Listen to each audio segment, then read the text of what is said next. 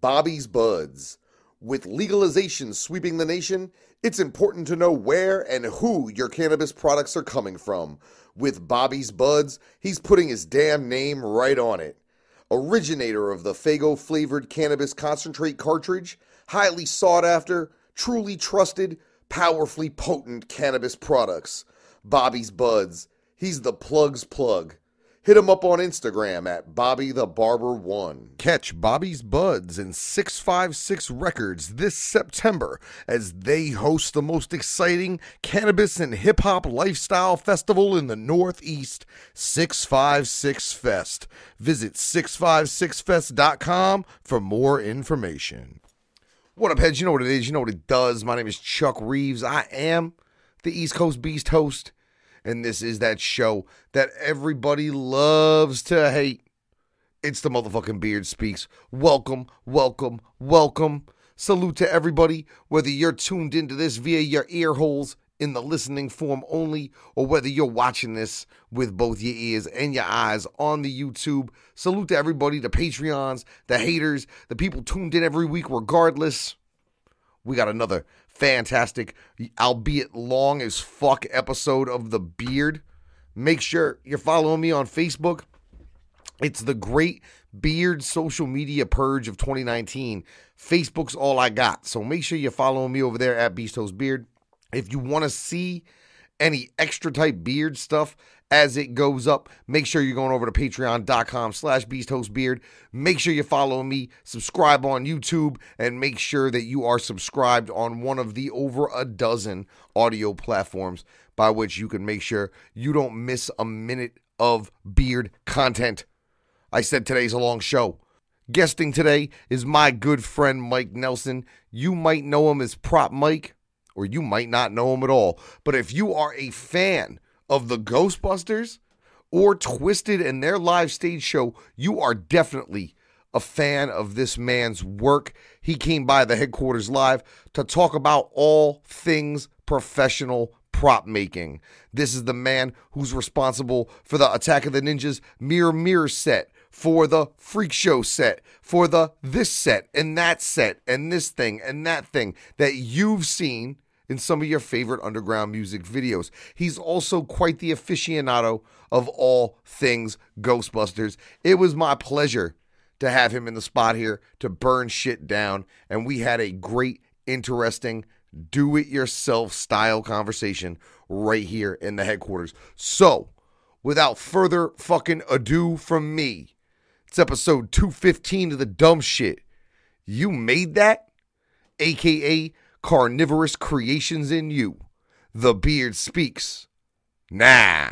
Oh, come on, he's a miserable cocksucker fucking asshole. You hate him, admit it.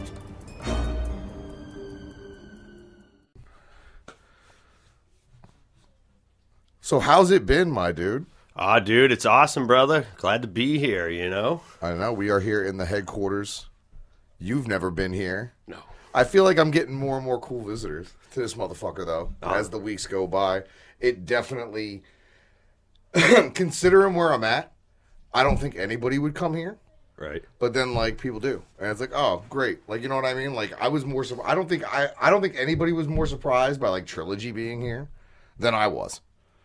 If that makes sense. Right. You know what I mean? I think I've gotten lucky with like people like you and Trilogy like coming through town. Like Yeah, I, I, I love the fact here. that Worcester is like a hub. It's like a hub of undergroundish type activity, and it fucking helps out. Oh, Spark that up. So I ran into you three weeks ago. Mm-hmm. At this point, probably in fucking Sterling Heights at the con. How was the con for you? Ah, because you you were different this year. Yeah. The first year you had a booth. You were running a major raffle Yeah. for one of those Zuul Ghostbusters dog heads. Yeah. I'm not. I cannot forget that.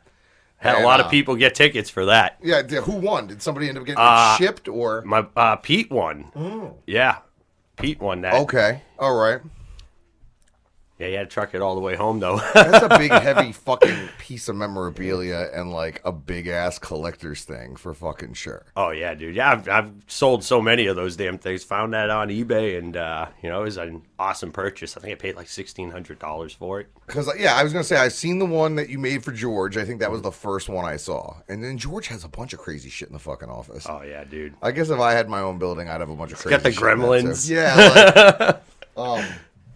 So yeah, I saw that one, but the con was different for you. Obviously, this year you didn't Yeah. have a booth, but you still you said you still sold a bunch of shit. So what did you have? Like orders come in prior to? No, no, I had some stuff, and uh, uh, Tom G was, you know, I knew he had a booth, and he was just like, "Hey, if you want to sell your stuff, you know, right here." I mean, I had I had some ooze canisters, and uh, I had some uh, light up Ghostbuster keychain rings that uh, my electronics guy in Greece made. He just like custom idea. Like I guess they get these light up keychains all over out there, and you know, people are, you know.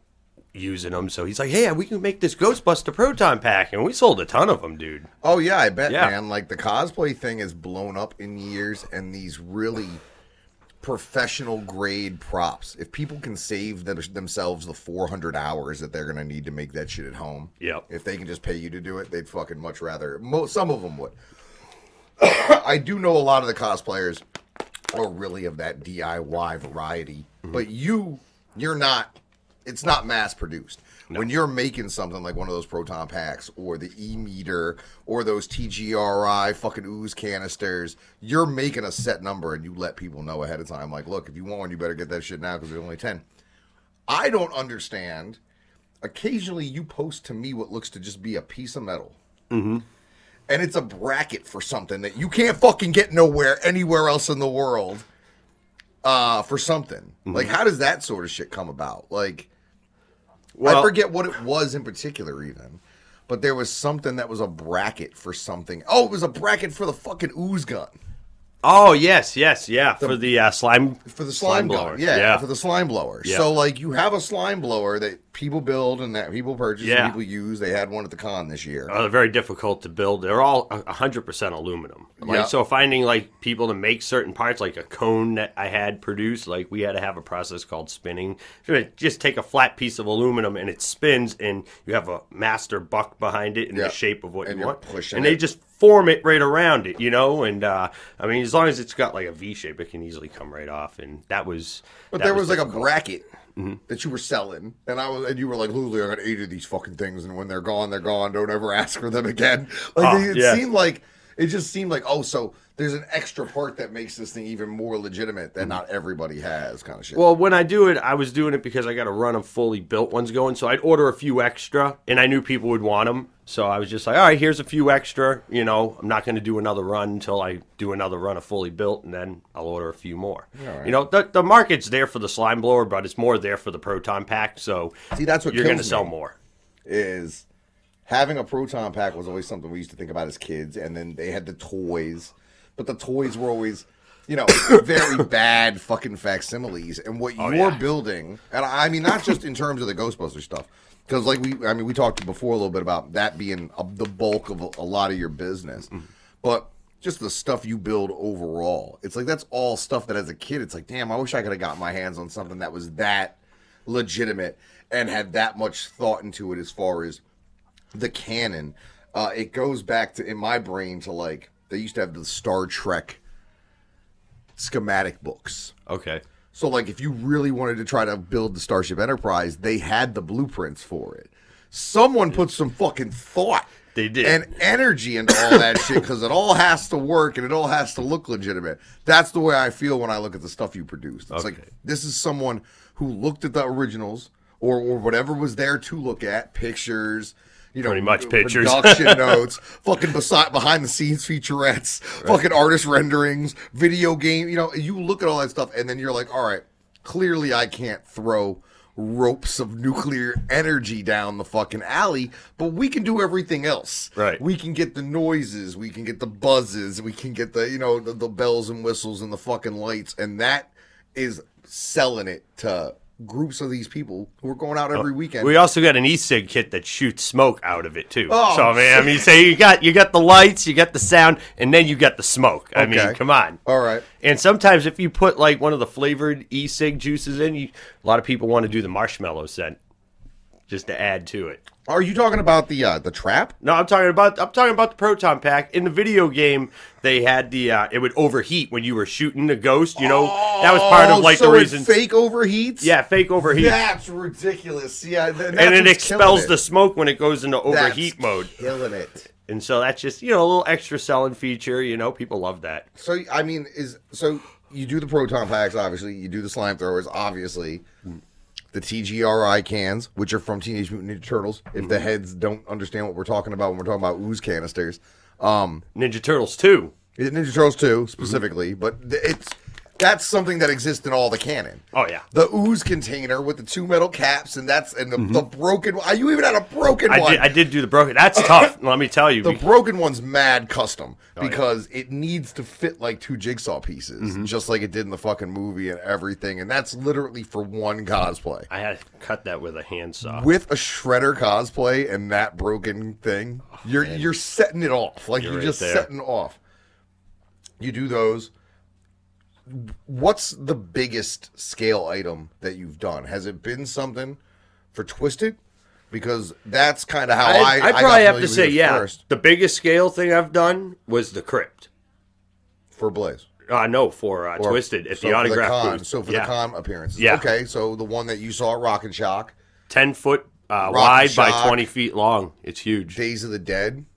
We use it. We modify it down to ten by ten Yeah, there that. were a few places that they fucking used it. Rock and Shock, I remember We being had the it- first it, place I saw it. We had it at the uh, very first Freak Show 25th anniversary tour. Was it 25th or 20th? I think it's 20th anniversary in uh, when we did the Electric Factory.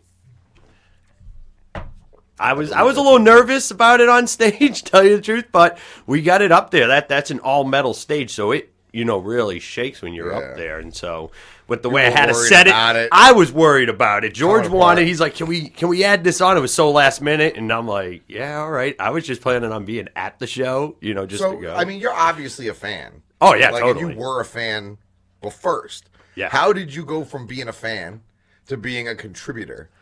Because you were clearly making stuff before you made stuff for Twiztid. Oh yeah, dude. Yeah, I mean, I, I used to live in Philly, and uh, I do my whole yard up for Halloween, and I you know get in a newspaper for it, like take my whole driveway and just turn it into a graveyard, and I had a guillotine that squirted blood out of neck. Ah, you know. one of these people we hear about. They call the cops on. oh yeah, for real, dude. There wasn't really a dude hanging in his yard. It was a goof.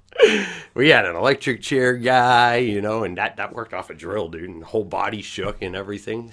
Someone stole it, got it back though. All right. So you so, So- you're you're making stuff clearly. So, It's- yeah, it's I- for I- yourself, but I'm sure you're selling some stuff. Uh, yeah, I, I started selling the proton packs. I want to say actually in uh, 2009. So I was starting to mech mess around with that, but uh, you know, I always had this knack for building things. You know, and doing the Halloween stuff, and so uh, it was during the uh, Abomination tour, first leg. Uh, you know, I met George, and I was out there, you know, handing my business card Yeah, out. You yeah. know, because I told people for years I wanted to do this. I wanted to build those sets. You know, I, I stood in the crowd and I was just mesmerized. You know, Yeah. the set always helped. You know, Some of those sets I remember like being mind blown, Mm-hmm. like just being fucking mind Oh, blown, especially in the early days. Um, shit like uh, the uh, the Big Top tour, or whatever it was, um, in '97, like the Malenko tour.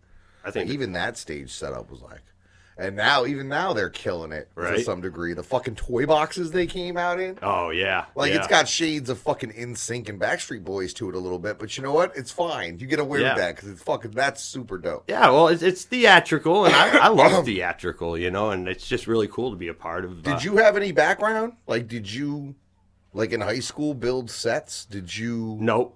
Nope. In high No? school, I went to trade school, and uh, you know, I, I took like carpentry for a bit, and I was in welding for a while. I kind of bounced around uh, electrical, and uh, and so you know, I learned a lot of different things that way. And you know, just then after that, it was just learning it myself, just hands on. I'm self taught in everything that I do. Like I never went to school specifically for everything that I do, and I'm constantly learning.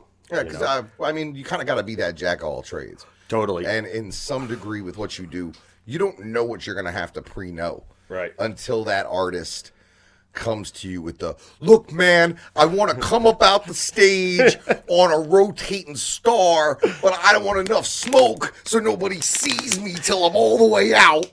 And then I want it to make me jump nine feet in the air. Like, you know what I mean? Dude, and that's all the know- time. Yeah, you you won't know what you need to know until they present you with that problem that you don't have the solution for. And I know you the type of motherfucker to be like solution i'm coming for you It- Yeah. i don't care how much googling i gotta do how many people i gotta talk to we gonna get this done because it's gonna be fucking awesome Oh man, I uh, I recall thinking that when I did the uh, the most tasteless set for the uh, 20th anniversary, and George, you know, he hits me up. He's like, "All right, so I want the logo, and I want it to spin behind the faces. I want the eyes to light up, and I want smoke to come out it." And I'm like, "All right, now that's gonna be tough, like, because if you know I've put the axis in the middle, make the thing spin."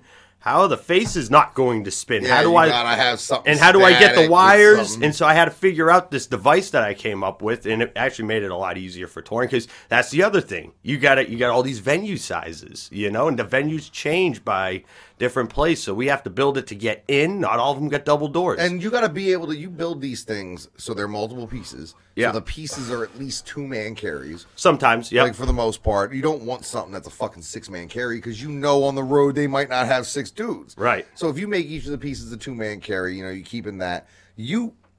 When someone builds, for example, the set of Titanic, when James Cameron went to his production designers, he, and he was like, "Look, I got a building. Build a boat in it." Okay, we're gonna look at exactly what the fucking boat looked like, and we are gonna build the boat, and we know the boat ain't gonna move right. it's just going to be in this building. And then when we're done with it, we're going to take that bitch down.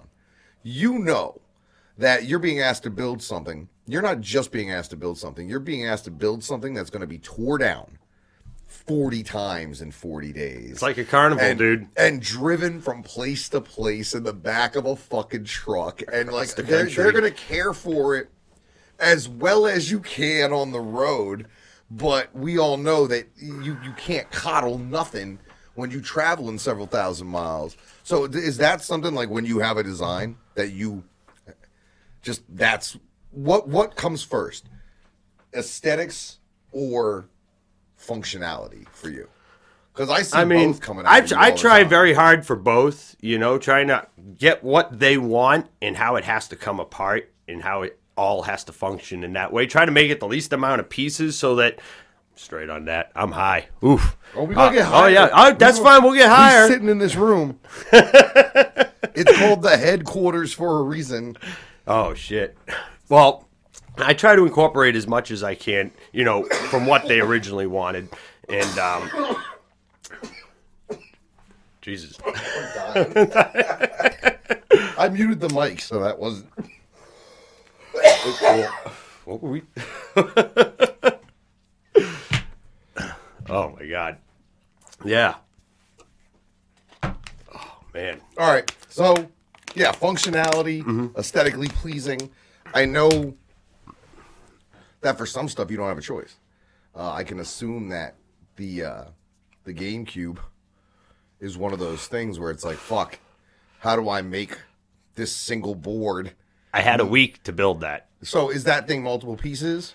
It was that- multiple pieces because I had to get it there. Um, the director kind of wanted it all in one piece for me to bring it there in one piece, but I'm like eight feet wide, eight feet tall. Like, no, that ain't happening. There's no way. I need a need a flatbed. Who directed that, Roy? Uh, no, not Roy. Um, oh Jesus, Uh, Wasn't it one of those no, guys? I know who it is too, and I can't think of his name. Ray. No, No. it wasn't Ray. Jesus. Um, he's direct. He's done a few things with them too. So you so all right. So So he hand- hits me up. He, you know, he wants that, and he's he's you know he wants it to have a certain look. He's like, I don't want no seams. Like, you know, I'm thinking, oh, geez, I got a week to do this. Like, you know, the way I would go about doing something, I try to do it as pro as I can. You know, but then you got to think too. It's like, all right, it's a music video. It's not going anywhere. It's just being used for this one thing, so we can get away with some fudging on this. Yeah. You know, and so you know, we worked it out to where we could do what we needed to do to build it. And, uh, you know, I also got a part in the video, too. I was a Yeah, priest. yeah, yeah, yeah, yeah, yeah. See, that that we call those the uh, perks. Yeah. the quote unquote perks of the job.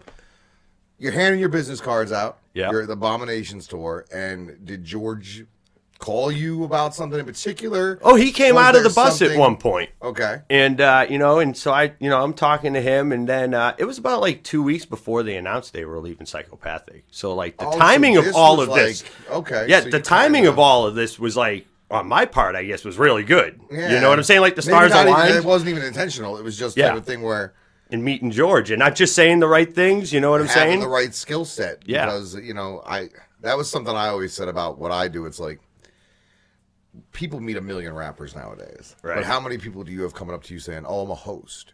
Yeah. Nobody. How many people you got coming up to you saying, "I I make props for movies, videos, and, and Exactly. live tour state"? Nobody does that. Like I get excited when I meet somebody. Like I hate to call them normies, but to some degree, some of my normie friends. Oh, like I met Post Malone. That ain't sh- that don't mean shit to me, really. Mm-hmm. But for some fucking person who just knows Post Malone is the guy from the radio, that's a huge deal. And I'm like, I'm far more interested. Like one of the heads out there, I met him at Attack of the Ninjas. Yeah. He's a Zamboni driver really? like one of the biggest college hockey programs in the nation. That to me is way more fucking interesting than what Post Malone fucking does because I know what it's like to fuck models and do yak. Like I don't need to hear another guy telling me what his awesome like is life is like. I know what that's like. I want to know about the Zamboni job. Right. I ain't never driven a Zamboni. And it Looks like some- fun. And it looks like what I'm saying. And it's it's funny because when I talked to him and I was like enthusiastically trying to find out about his job, he was like weirded out. And I was like, no, for real. That's an interesting job to me. Like, you know what I mean? Mm-hmm. Yeah. Like, I want to hear about that. So I'm sure you coming up to George and you're, it wasn't here, check out my mixtape. It was, hey, I've got a skill I'm sure you haven't met but fucking five people in the whole world that have, you know what I Right. mean? And and I had never built an, like a set like what I have to do for them. Like I had built what did you build up to then? Just the Ghostbusters? Well, no, I had done. Well, I was or- building the proton packs at that point. There, I've been doing it for a few years, and um, I had built my Halloween sets. But a lot of those I had to build to store. So I already had a concept of how I had to go about building things to break down, but I just had to be a little bit smarter with what I was going to do with their stuff. You know what I'm saying? Because it's got to be a little bit more. It's got to take a little bit more abuse. throw You know, some casters on it to make it easily moved, if things like possible. yes, yes. Um, but you had built some stuff before that. yeah. Like what? I built a giant crypt for my front yard, and Okay. uh, you know, had uh, like I said, the guillotine, the uh, animatronic, um, what was it, the uh, electric chair guy, had that. So, and like I said, doing the proton packs, I was doing that for a few years. So a lot of the stuff that now you can go to Spirit Halloween, and if you want to drop eight hundred fucking dollars, you can, you or more, you can get something like that. yeah, So when you were having it though, it was a rarity out there for the most part. So yeah, that kind of that's cool. That gets you noticed. I mean, was your dream strictly to make for Twiztid, or do you have now, especially with that fucking thing I got sitting behind you, practical props in movies and practical scene, like you know, scenery in movies is kind of gone right. out the fucking window. Oh, everybody wants to do CGI It's nowadays. fucking lot of matte painting and it's a lot of garbage. And it's because a lot of the ways we used to trick people in film, you can't do anymore because of high def. Scarface. I tell this story sometimes. Scarface, the movie with Al Pacino, one of mm-hmm. my favorite movies of all fucking time. Oh, we got a 4K HD remaster of that movie. Cool. We get it home. Put it on the fucking 4K HD TV and blatantly there are entire pieces of the set that aren't real, that are cardboard fucking cutouts. All the furniture in Tony oh Montana's house, every fucking piece of furniture that isn't actively being used by somebody is Right. fucking a cardboard cutout of said piece of furniture. And you can tell in the How much they faked it. 4K transition. You couldn't tell back in the day. Right. Because they got to rub that little film shit on it.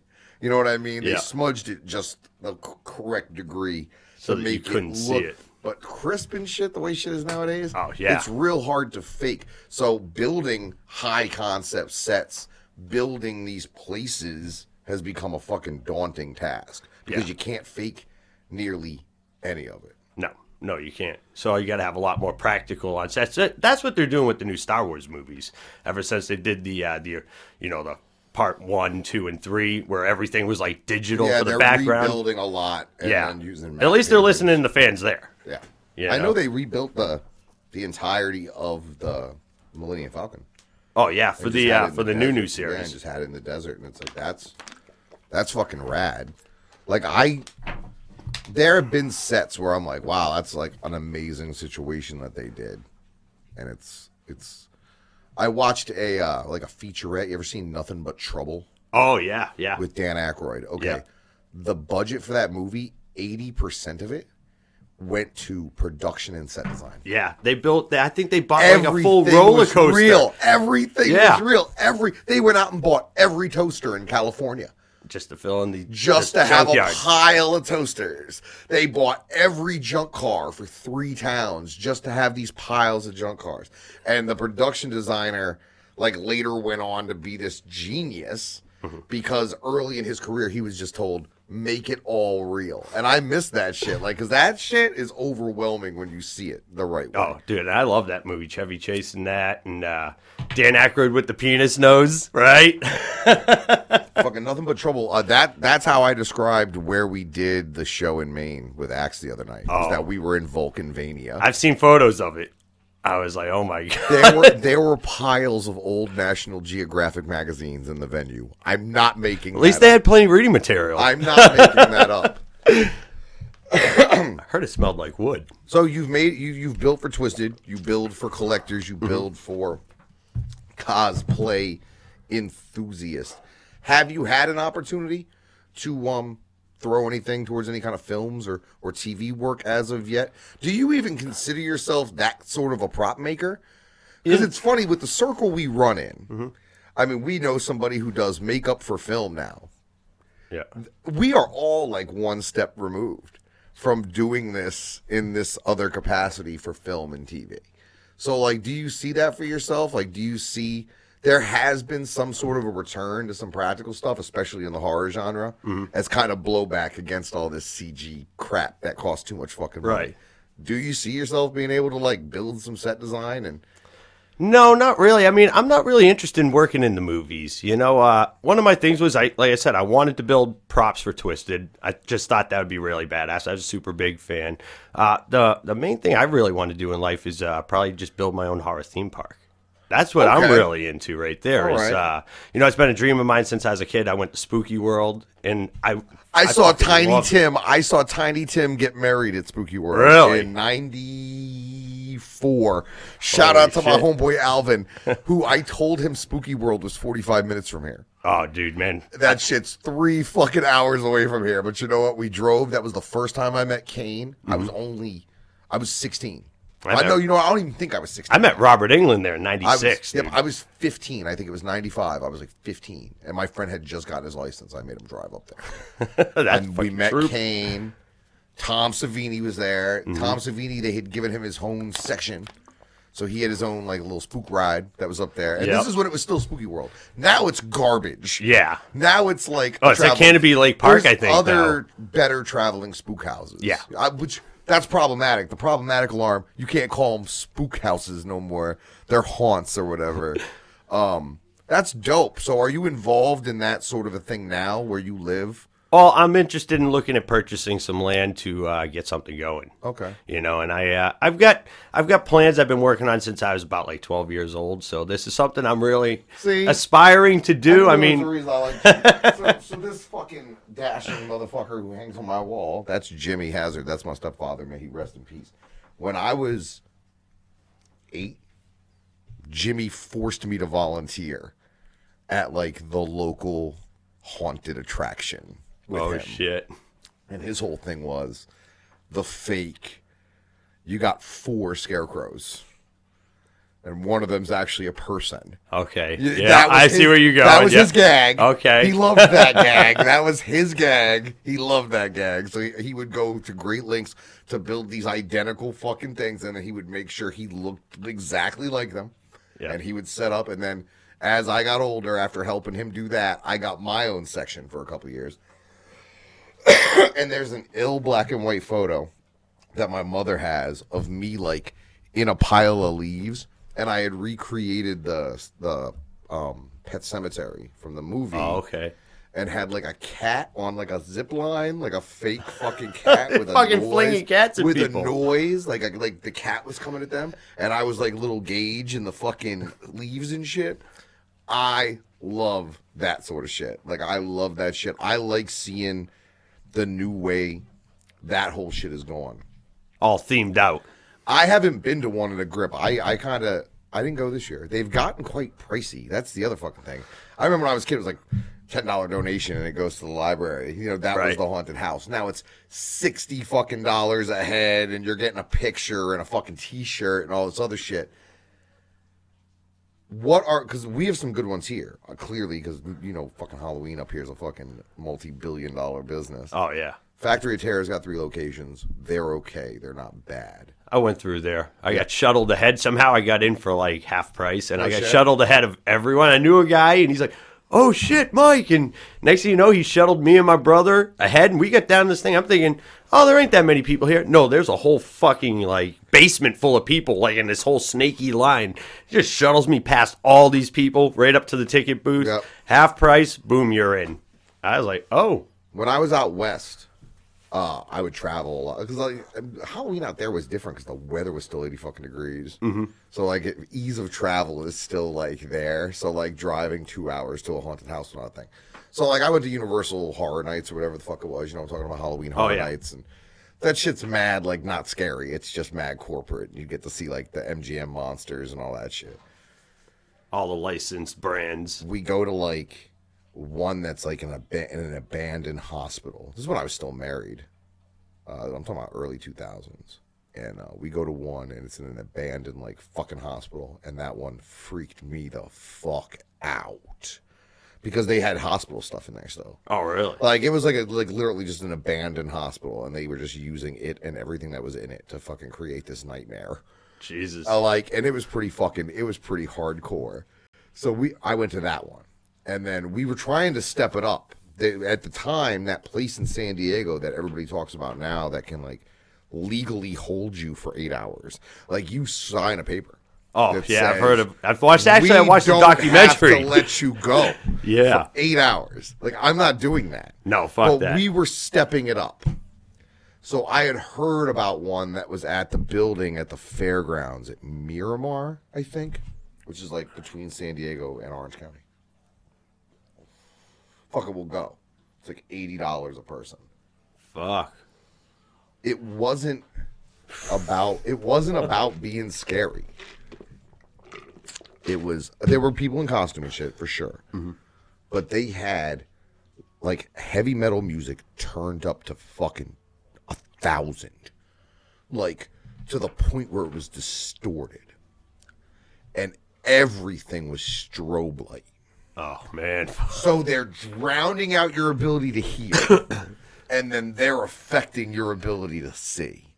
And then it wasn't inside like a small building with hallways. It was on like the floor of a giant fucking arena. Oh. So the walking spaces were these giant fucking things with tarps, not even walls, tarps that clearly things could sneak through to get you. Oh. And you could you weren't close enough to either side to feel any sort of safety. And you're just like in your little zone And here, I, I remember moving through. me, my wife, and her friend. There's a long ass part, and there's nothing in it. And at the end is a chair and a fucking dude with a skull mask sitting in it. And I said, This dude's gonna get up and he's gonna walk towards us. And I said it out loud to kind of like, I don't know, convince myself that it's not gonna be like, don't be scared. Right. When he gets up and does what we know he's about to do. This dude got up, walked towards me, I about cried. And I, I knew he was gonna do it. But just the strobe light effect. Yeah. Because he moves so quick because of that. And like maybe he wasn't nearly as far away as he perceived we perceived it because of the lighting. He just came up on you like, We didn't even get through that one. My old lady was like, "I'm done." like, like, about halfway through, she saw like an exit door, and she was like, "I'm fucking, we're going that way." damn. She was like, "I am straight." So, like, I love haunted houses. Have you seen um the houses that October built? I think I might have. Is it's not like the a, haunted houses, and the the people end follow get them and stuff? Alive. Yeah, they're looking for. There's a sequel to that that I didn't know existed. I think we started that looks really good. that. I might have fallen asleep watching it though. But Yeah, yeah, so yeah. You know- so you want to open up like your own haunt? yeah, dude. Oh, that's, That's my dream. fire, Yeah. man. Yeah, that's that's my Yo, game you gotta hit a brother up, man, because I'll cut like. That's one of those jobs I love, like that I loved doing. Like I loved that two weeks or whatever it was. But now, like if you try to work at one of those places, you're looking at like a six week commitment, Mm-hmm. fucking seven days a week. Like I'm no October's the busiest time of the year for me too. Well, for me, I don't plan on running it seven days a week until the last one. I'm more of like, uh, The last you know, like weeks. Friday, Saturday, and Sunday at the start of Oh, October, say, and then these corporate last ones week. just it's a grinder. Oh, yeah, they do. It's They push it. fucking grinder. And with October being the like my birthday and Halloween, it's like my busiest month, just in general. I can't take the I can't just dedicate the whole month to that one thing. Like, Right. I'd love to go pop into a joint, do a couple of days, have some fucking fun. Like you know what I mean? Like I like doing it. Right. Like I love doing that shit. I love that. I worked in New Jersey at a haunted house, and uh, that was that was fun. Uh, I wound up getting hired. My uh, neighbor was working at some store, and the owner came in, bought all these costumes, and she told him about me. She's like, "Oh, my next door neighbor builds all these Halloween things, right?" So he's like, "Oh, well, here's here's my number. Give it to him." So I call up. They hire me. So I go in there. Next thing I know, I didn't I didn't know what I was going to be doing. They just threw me into the fire. Literally, they're like, "All right, yeah, you're a tour guide, and uh, you know, just uh, they're like, where's your costume?" I'm like, "I didn't bring one. I thought you were giving me one." You know, and they're like, "Oh man!" So they I literally just throw a cape on and some green makeup for this first Dra- day. Now Dracula. deal, deal with I was like Dracula Frankenstein, I guess. Deal with it. So they just throw me in there. And so the next day when I come in, I mean, I came in with this whole thing. I got a straight jacket, chains wrapped around me. I did like the twisted makeup, had my hair all spiked out. And just, you know, I started coming up with these one liners as I went through there. And oh, man, it was an awesome time, dude. Seven days. Now, it wasn't seven days a week. It was uh, I don't Friday mind through wearing Saturday. the, the makeup anymore. I used to. I used to hate it, but I don't mind it so much anymore. Megan did the Ninja Stars. They're over there, there on that corner, on the uh, behind the fucking thing on the uh, bookshelf there. You But, kept uh, the Ninja Stars. I did keep the Ninja Stars. I hadn't worn an appliance like that in shit fucking year upon year, and then I wore those, and then I had a um I had a gig. It was crisis acting, which at first freaked me the fuck out. Because it was National Guard training exercises at Gillette Stadium for a chemical bomb attack Really? and I was playing a victim. So I went and I had to get my head all blown open and shit. So they had like triage makeup on me, and I was like, ah, That's going to be awesome. welcome to the movie factory. right? But uh, that was dope. I like the idea like working in genre and shit being practical. There is, there are like we, we talked about in the fucking car. There are people that are still doing practical shit, and it still holds up. It still looks good. You know what I Yeah, saw? you just can't fake it on film. no, you know what? Some shit. Let me tell you. Some shit holds up. The the way Scarface doesn't, and that shit was how fucking like the budget on that at the time was fucking like tremendous.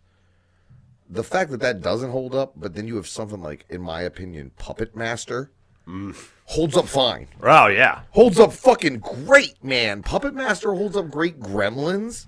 Yeah. Gremlins oh, holds up Gremlins. fucking great. Those puppets are fucking great. Gremlins too. Yeah, nowadays they just fucking CGI all the gremlins, and it would just There'd be there's like two Gremlins in Gremlins 2, where I'm like ah, like the fucking I think the the the fucking the arachnid one. the oh, dude, that's my favorite one But I think there. it don't hold up like in the translation of the high def, but the rest do. I'd have to watch it in high that def. smart one does. I know that smart one does. And Gizmo running across the damn screen. Oh my god, dude. That shit holds up. They actually there was a guy who came to conventions. He had this huge gizmo head that like he had for display. And I guess they were just gonna have a little guy, you know, run around so they could do close ups of Gizmo. So this way they could get more animation out of the face because you couldn't do that on just a small doll. You were limited to Yeah. what you could put inside of something that small. So you know, so to be able to get more animation, eyelids moving and stuff, you know, they just build uh, build a big like vent that he was in, and they just have a person in the costume. I think they scrapped that; they didn't wind up using it. But There's a lot about fucking gremlins that people don't know. One of the questions that came up at the end of celebrity trivia at Astronomicon was what movie was responsible for the idea of a PG 13 rating because it went from PG to R to X until this one movie came out, and it wasn't PG, but it wasn't R, and they didn't want to give a Spielberg movie, Gremlins, an R. Right. So the MPAA created the PG 13 rating For for Gremlins just to get kids in there. because they figured, all right, 18 might be too old, but 13, you know what I mean? Like, because there are, there's some fucked up shit in that movie. there is when you stop and you go back and watch Fucking, it. uh, my dad, I don't believe in Santa. Well, why? Because my fucking dad dressed up like him and we burned him alive in the fucking chimney because we didn't know any better. what? What? Uh, Zach, Ga- Zach Galligan, I guess is his name, right? is that that's the guy? Yeah, I think that's his name. He's he does some cons and shit. Uh, I've been wanting to meet him. He's he's in a a couple cool of guy. things I really like. He's in a movie called um, fucking um, Brighton Beach Memoirs. Never saw that. Actually, no, that's not him. I always get him confused with the one guy, the Jewish guy from Weekend at Bernie's. I've seen Weekend, at Bernie's. You know Weekend at Bernie's? How there's like the white guy, and then there's like the guy who's not white, but he's not anything else. He's Jewish. He's like super Jewish. He's in a movie called um, Brighton Beach Memoirs, which is like my fucking one of my favorite all time like non non action adventure fucking films. It's like a comedy. So that's cool though. What's the scariest shit you've experienced at a haunt? At a haunt? Oh, geez. I almost got punched in the face once. Well, I mean, if you were being a dick, like, like, because I've gone in there being a dick sometimes, like, and you you can get fucking. I've I I give those people props. Like, I always worked at one where the rule was you couldn't touch people, mm-hmm. Uh, and they weren't allowed to weren't supposed to touch you either. Uh, I never knocked nobody out in those places, but uh, you get the right kind of jump scare, a motherfucker might try to. kick uh, that's exactly what happened. I came around a corner, I blame people like that. jumped out on a guy, and this guy's fist went right up, and he had that Rocky Balboa look, like we're outside of Philly. He's got the hat on. He's like, "Hey!" I'm like, "Oh my god!" I jumped back. See, there's my my original like experiences with those were like, okay, we're gonna travel from A to B, and the travel, eh, like, and the the, the quest that you're going on to get the fuck out of there is what's part of the scare. As I got a little older, and I think one of the last real big ones, I well, not even a big one, a small one, but a fairly decently run fucking spook house I worked at. The last room you went in was they were recreating a human sacrifice in it. So it wasn't even like you were like traversing through it trying and there were people trying to impede you. It was just that you had to see them cut a heart out of a dude. and it was so good. It was done so well. I mean, I wish I and they seen they, that. they had the reset down. So they were resetting it every time a group came through. And people were truly getting freaked out thinking they were cutting a dude's heart out. Oh my god! And I was like, all right, this is something new. Because the way I, you know what I mean? Mm-hmm. Oh, well, where can we get a jump scare here? There was no, so, there was no jump scare. No. It was, we're going to cut a heart out of this dude and you're going to watch us do it and you're going to question whether or not it's fucking real. Like, I think spook houses uh, overall shifted during those years to things like that, where it's like the jump scare. It shouldn't be what you're going through for every time. It's No. the overall I would love to see, and someone could is probably going to steal my idea, and that's fucking fine. And I may not be the first person to think of this. With Bird Box being the hit it is, you could get away with running a Bird Box like themed haunt where you just put fucking blindfolds on people and not lead them from one place to another. you could have some really spooky sounds and Yeah, winds just- and stuff. You know, yo, things that are gonna like. yo, and you wouldn't even need people. Right. Like without people, it's Yeah. even better because there's no one to. Oh, Dude, it's a they put idea. they put like hoses against the walls that like have an airline that blow Yo. and just you touch your Yo, ankles, dude. Oh my god. Or or just like not even big enough ledges, like not not even ledges to make them trip, but just like awkward. The floor shifts to the right at this part. Oh, you don't yeah. see it. Like just make you like for real and be like, look, you can't take the blindfold off. You know what I mean? No, they might as well. I mean, I've I've walked through a couple darks. Oh my god, dude, I've walked in the walls in some of those. Those Like things are that not shit. fun. Because I yeah, that's I mean the, the the era of the jump scare and it being effective, I think is over for the most part. People kind of smartened up as people have gotten smarter. They've gotten some cool ones nowadays that where like I went to this one haunt. It was called the uh, the Bates Motel or Bates Hotel. It's it's in Pennsylvania, and uh, they had this one where it was a staircase, and this guy literally the staircase lifts off to the side in the middle of the stairs, and this guy just comes popping out of it. Like you know, they they disguise the scares sometimes now too, where the drop panels and stuff, where oh you got yeah, the frames yeah, and stuff. drop panels. I know what you're talking about, but yeah, like I said, those are jump scares. I like the whole idea of like the broken elevator I've been hearing about. I heard Mm. a couple places this year had like a broken elevator situation Yeah. where it was really like really real. Like it really Like fucking a, a real. simulator, basically. Like basically, it's yeah. The the elevator is set up so when a button is pressed, it fails, catches itself, and then you know what I mean. Like, Yeah. Fuck you. Like we're getting way that's too close. That's a heart dropper. That's I mean like that's a, when I heard about that place in San Diego, I was like, fuck no. Like you can really. I heard a couple of girls got really fucked up, like really PTSD'd the fuck out really? from that fucking place in San Diego okay. because Yeah. they literally. You have to go through psychological evaluation before you do it, and they'll like they can tell. They'll ask like, "What's your biggest fear?" Well, you know that the reason they want to know that is they're going to use it against you. so whoever it is that's giving you your evaluation knows when you're lying, and then they use that shit against you too. Yo, fuck you! Get Oh of my, my, god, head. dude! No, I couldn't. I couldn't do that, man. They're making you eat things you wouldn't normally want to eat. You know, here's I'm some worms. think of like times I've been truly frightened. I don't like when the ground moves. That was always a cheap trick, in my opinion. Like, um, Just like a shifting like- floor or like a something? shift floor, like you know what I mean, like a floor that looks like a regular ass floor, and the minute you put your foot on it, it goes to the side, or it goes. You know what I mean? Yeah, yeah, It's yeah. Like on a slider. they move like like almost like a seesaw. Almost. um, Even though that's not even as bad as just it shifting on a on a flat plane, Mm-hmm. like you know what I mean, not tilting, just sliding. Back and forth. Yeah, Yeah. like uh, because the boat when I was in the Navy, being on the fucking like being on the mast, and the fucking oceans at like 15 feet swells, so like you're like, oh, oh, I'm gonna die. Oh, nope. and then, uh, uh, uh, uh, I'm gonna die. Nope, I'm not gonna die. Uh, uh, uh, gonna die again. Nope, not gonna die. Oh fuck that! Like being like 40 feet up on a mast. Like you're you're clipped on. You're not gonna go anywhere. But just being in the ocean is such an odd animal because you have a fucking thing where okay, yeah, you have a large like upper portion of it, but it don't weigh nothing. It's usually like aluminum, even though it's tall.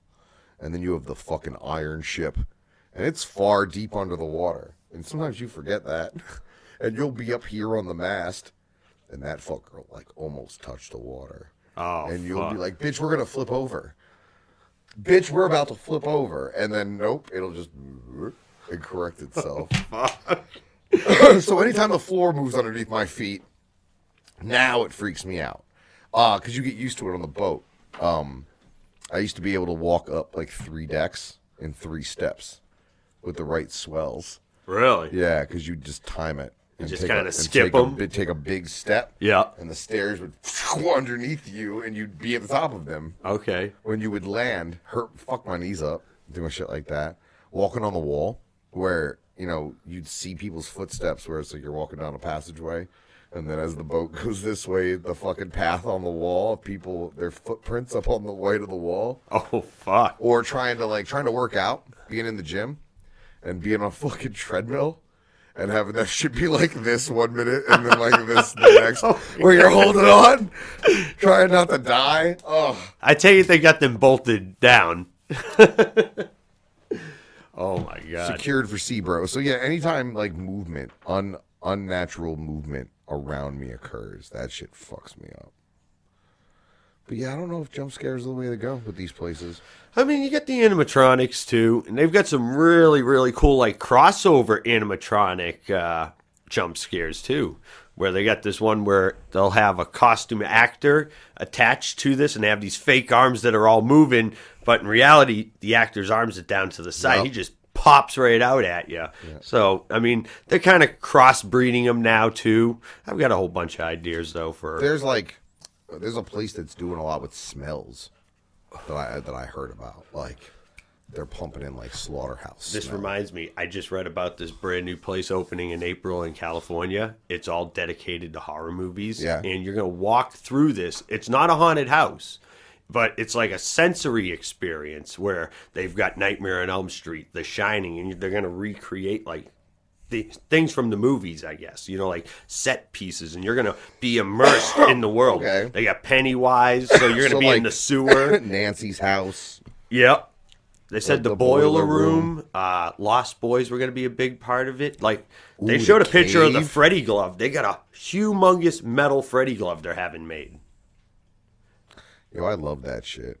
I love the idea, like concept design and production design. And from what I'm I reading, that, I think it. it's more for like photos too. Like you're gonna like as you go through this, Yeah, you're you're gonna gonna be able able to to- stop and just take photos and stuff. That's pretty rad. I mean, I've seen a couple of those actually immersive type set pieces. Um, the Star Wars, some of the Star Wars contingents in different city, those cosplayers Mm-hmm. have the cantina, oh yes, and it's the table where Han is sitting with Greedo, and he's dead already with the Yeah. gun in his hand.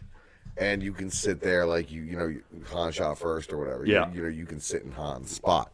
Like that type of shit is dope. I could see that shit catching People on. love that Well, I remember the first. I remember the first Astronomicon seeing a lot of people pictures and a lot of people taking pictures in the Blaze Throne. oh is yes, yours? Yeah, I did do the All Blaze right. Throne, So yeah, so like people love that shit, and it, especially Twiztid now with the con is learning it has a longer life yeah. if it doesn't get destroyed. Um, you the, the axe things got destroyed. Uh, no, they still get the axe pillars. They get dinged up, They but dinged up. yeah, I mean, but it- I was wondering why they're they made of come out for foam. the com. I, I knew people would like. dr- People love those fucking things. I know, man. right? Dude, those Like guys even people them. who don't know what they are. Right. Like that must make make you feel awesome for like the angel statue. Like Totally, to have totally. cosplayers being like, "Oh, this is rad," not, and they have no idea what that is. No, some of these people they weren't like there wasn't like oh just juggalos there or anything, dude. This is a mix of just you know everyday people that would go to a convention. You know they're But there. it's got to be validating, especially for you. It's cool. I, I saw tons of people taking photos, but you know, both years when we had it up, and just you know, all the uh, attention that it's gotten is just awesome.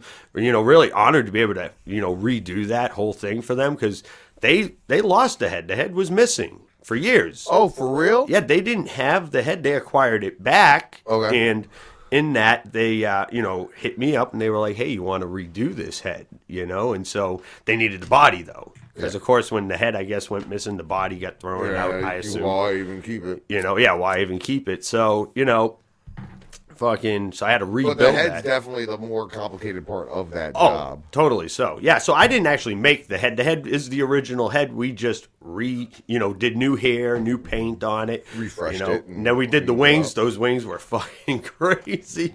Well, yeah, I saw a bunch of pictures and there's people, and that's, like, that's right there at the entrance. And I think that thing's going to be a fixture of Astronomicon right there at the fucking entrance to that main room. I guess so, huh? It will be. I was trying to bring the Krampus. If I had Um, time, I wanted to bring the giant Krampus. Krampus would have been dope. W- Have you ever made something strictly? You saw something and you were like, "I want one." like uh what? Like Like a- twisted? like a, prop? No, like oh, something on like something TV. like yeah. Have you ever just like? well, I mean, made that's how it was something- when I was a kid. Yeah, I mean, it was just something. Oh, I for wanted. real? Yeah. You were just making stuff you Well, wanted, dude, I was making the proton packs when I was in like in the fourth grade. I was taking cardboard. My grandmother did Avon, so she'd have the Avon boxes. I took the lid. I was sitting there watching real Ghostbusters, you know, and I was taping on another piece to make it more 3D, and then Oh, drawing alright. it. But then it was like, well, wait a minute, I got a hot glue gun at home. So then I started cutting it up and actually gluing, and then. You know, I built like the real Ghostbuster pack first, but then I was like, you know, I should try ma- making the movie one. So I paused VHS, and you know, and I built, dude, I built tons of these. Like, Yeah, I mean the, the the amount of work that goes in and being able to get those dimensions right. Well, it wasn't wasn't dimensions then. You know, it was literally No, just me like cutting and gluing Now it it just is. like That- now it is. Like I Yeah. see the stuff you're building now, and I'm like, damn. Oh, I got I got uh, dimensions now because people have you know gotten to examine the packs and they've pulled dimensions and stuff. So I mean, most of the information is pretty much out there now. Oh, yeah, you know, but the internet. in 09 when I started, it was still you know coming along, and uh, you know no one had really all the photos we had were from like uh, Planet Hollywood. You know, pack was on display. Here's Oh, a- so you're limited to whatever side they had visible. You know, so and then it was just like piecing it all together. So I don't know. I say around 2012 they had most of the information. So, all right. So we're sitting here, and I'm gonna be selfish because there, there's something that I've always wanted to do for a, for like a double Halloween or like a cosplay shit. A cosplay situation definitely now would fit, but I've never been able to get the major piece to this situation. I want to be Dark Helmet from Spaceballs. But yes. I, I don't want to just be black dark helmet.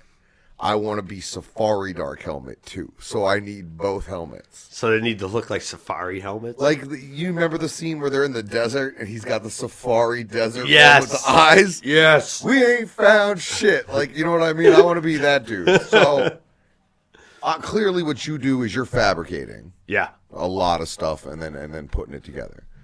Something like what I need would clearly be I'd have to have something cast. Uh, it, actually, it might even just be vacuum formed. Really? A lot of that stuff, yeah, like the stormtrooper armor, it's all vacuum formed. Okay, because that's what I'm looking Yeah. at. Is, is Yeah. a helmet like that with the yeah, vacuum forming is a lot grill in it. easier. You just have to make like you know what you're going to make into like a really hard form, and then you bring you get a piece of plastic and it heats up at the top, you know, and then you drop it down and vacuum sucks Oh, it through. It's, it's so- got like holes like a hot air hockey table. Okay. you know, you have your piece sitting on it, and all those extra air holes suck all the air out, almost like one of those Ziploc baggies, you know, that you freezer suck out all the air and stuff. Yeah, I know nothing about this. Yeah, That's why I'm That's pretty much that's pretty much what you're doing, and then it cools real fast, and you just trim out the extra stuff, and boom, you're all set to go.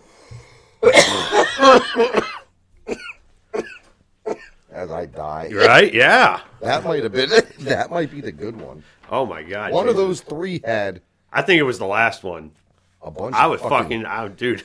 I was gone after a few hits. like I don't know nothing about like like I know that some guy made this and hand painted it.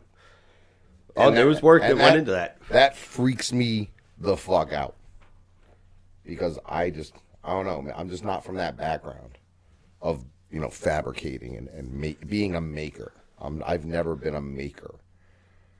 But like, do you do masks? I mean, I, I have done masks when I was younger. I don't do a ton of sculpting as much as I used to. You know, I've been more into the fabricating end, just building and assembling. I like working with wood and plastics and stuff a little bit more. That's that's always been my fun part. But I mean, I do know how to do a lot of that stuff.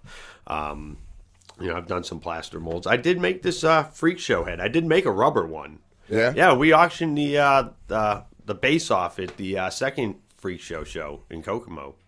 Yeah, and we had a whole base to it and everything else, and we sculpt. I sculpted that whole head. And I still got one of those. See, I'm thinking in terms of like, so you clearly this started because of the the fandom for the Ghostbusters at, at base, Yeah, and and clearly you're helping people achieve levels of fandom they couldn't have.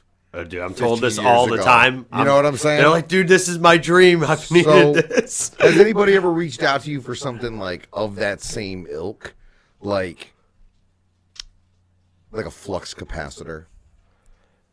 I haven't been hit up for a flux capacitor, but I was hit up uh, by. Because that's something that people that are fans of that particular series could just be a display piece in an office. That doesn't even have to be. You know what I mean? Just like Ghostbusters itself. It Yeah, like you know what I mean. Like the Back to the Future franchise has its own set of super fans, and Oh, dude, and I hear a lot of them are picky. Like- so the Ghostbuster fans though. Oh, so- yeah, they can't be. I'm mean, yeah, but everyone's got you know. But like, yeah, like if I'm sure, I'm sure there's somebody out there who's trying to perfect his fucking mm, uh, Marty J. Fox fucking, and he can't find a hoverboard. And I'm thinking in terms of, damn, that's something that he could easily make for somebody. That hot pink Hasbro. It doesn't have to be a that. hoverboard. You know, it, it's, right. that's not the point. It's just display. yeah, Yeah. but it's it's it's gonna be correct to the canon of the flick. You know what Mm-hmm. I mean? Like the what you've got going on opens up a whole wide range of just possibilities as Pretty far much as just like build anything I want. fandom possibilities. Yeah, like And I've got I've got some other ideas for some other props that I'm going to be working on, and uh, I got the Ninja Turtle weapons I'm doing. okay. Those ones are all real aluminum swords, real you know aluminum sais are being made. I already got the swords made. Swords are made. I just got to get the sais made for the prototypes. What's the largest scale like recreation of something like this you've done? It'd be the slime blower. That's probably the most difficult. Really? no one's no one's ever truly done it very good. Really? No one's ever even offered a run like I've done. Yeah. And just finding, like I said, just getting people to do the things that I needed. Like making that cone was very difficult. That was going to cost me a lot of money to have done at an automated company. They wanted eight hundred dollars just for a prototype, No doubt. just for this little tiny aluminum cone. Yeah, you know, it's like a funnel. Piece of a fu- It's a one piece of funnel, much basically. larger contraption for sure. And you know, you think, oh, well, maybe I can find a funnel. That's I couldn't find shit. Everyone's been looking for years. Everyone's been looking, couldn't find it. So the only way to really get it done was to have it done this way. And I found a guy online who did it at his house. Have you ever been asked to do something that was too big, and you were like, I "Can't do that"? No, Well, see, that's No. a good attitude too. no. like I'm just I think the bigger like, the better, dude. Right? If I can make it as I like mean, fucking I big as I can. I see people trying to recreate the hearse Mm-hmm. from the Ghostbusters, and I'm sure there are pieces to that. People have to come to some. I made the roof rack for Yeah, someone. that's what I mean. Yeah. and there are people trying to recreate DeLoreans out there, and are trying to recreate these other fucking things, and it's just it's so awesome that that's been like your artistic outlet is helping people achieve. just things that I'm I've been into since I was a kid. You know what I'm saying? And uh, I mean, it's just really cool to be able to do what I love every day. So I mean, I literally work seven days a week because I don't really mind working. You know, I mean, I'm like just doing what I love. Work. It's it's at some point it's like oh I get to build these cool fucking things and then people are enjoying the shit out of them. Right. And I got people all over the world I sell to. I sell to. That's fire. I sold to people in the Philippines, Taiwan, dude. Like ever since the uh, Ghostheads documentary came out on Netflix. Yeah? yeah, that opened up a lot more. Like I, I had sold, you know, in, in Europe. Are you in that? Yeah, I'm in that. oh, I all right. I didn't know that. Yeah. and it's called Ghostheads, and I assume it's about.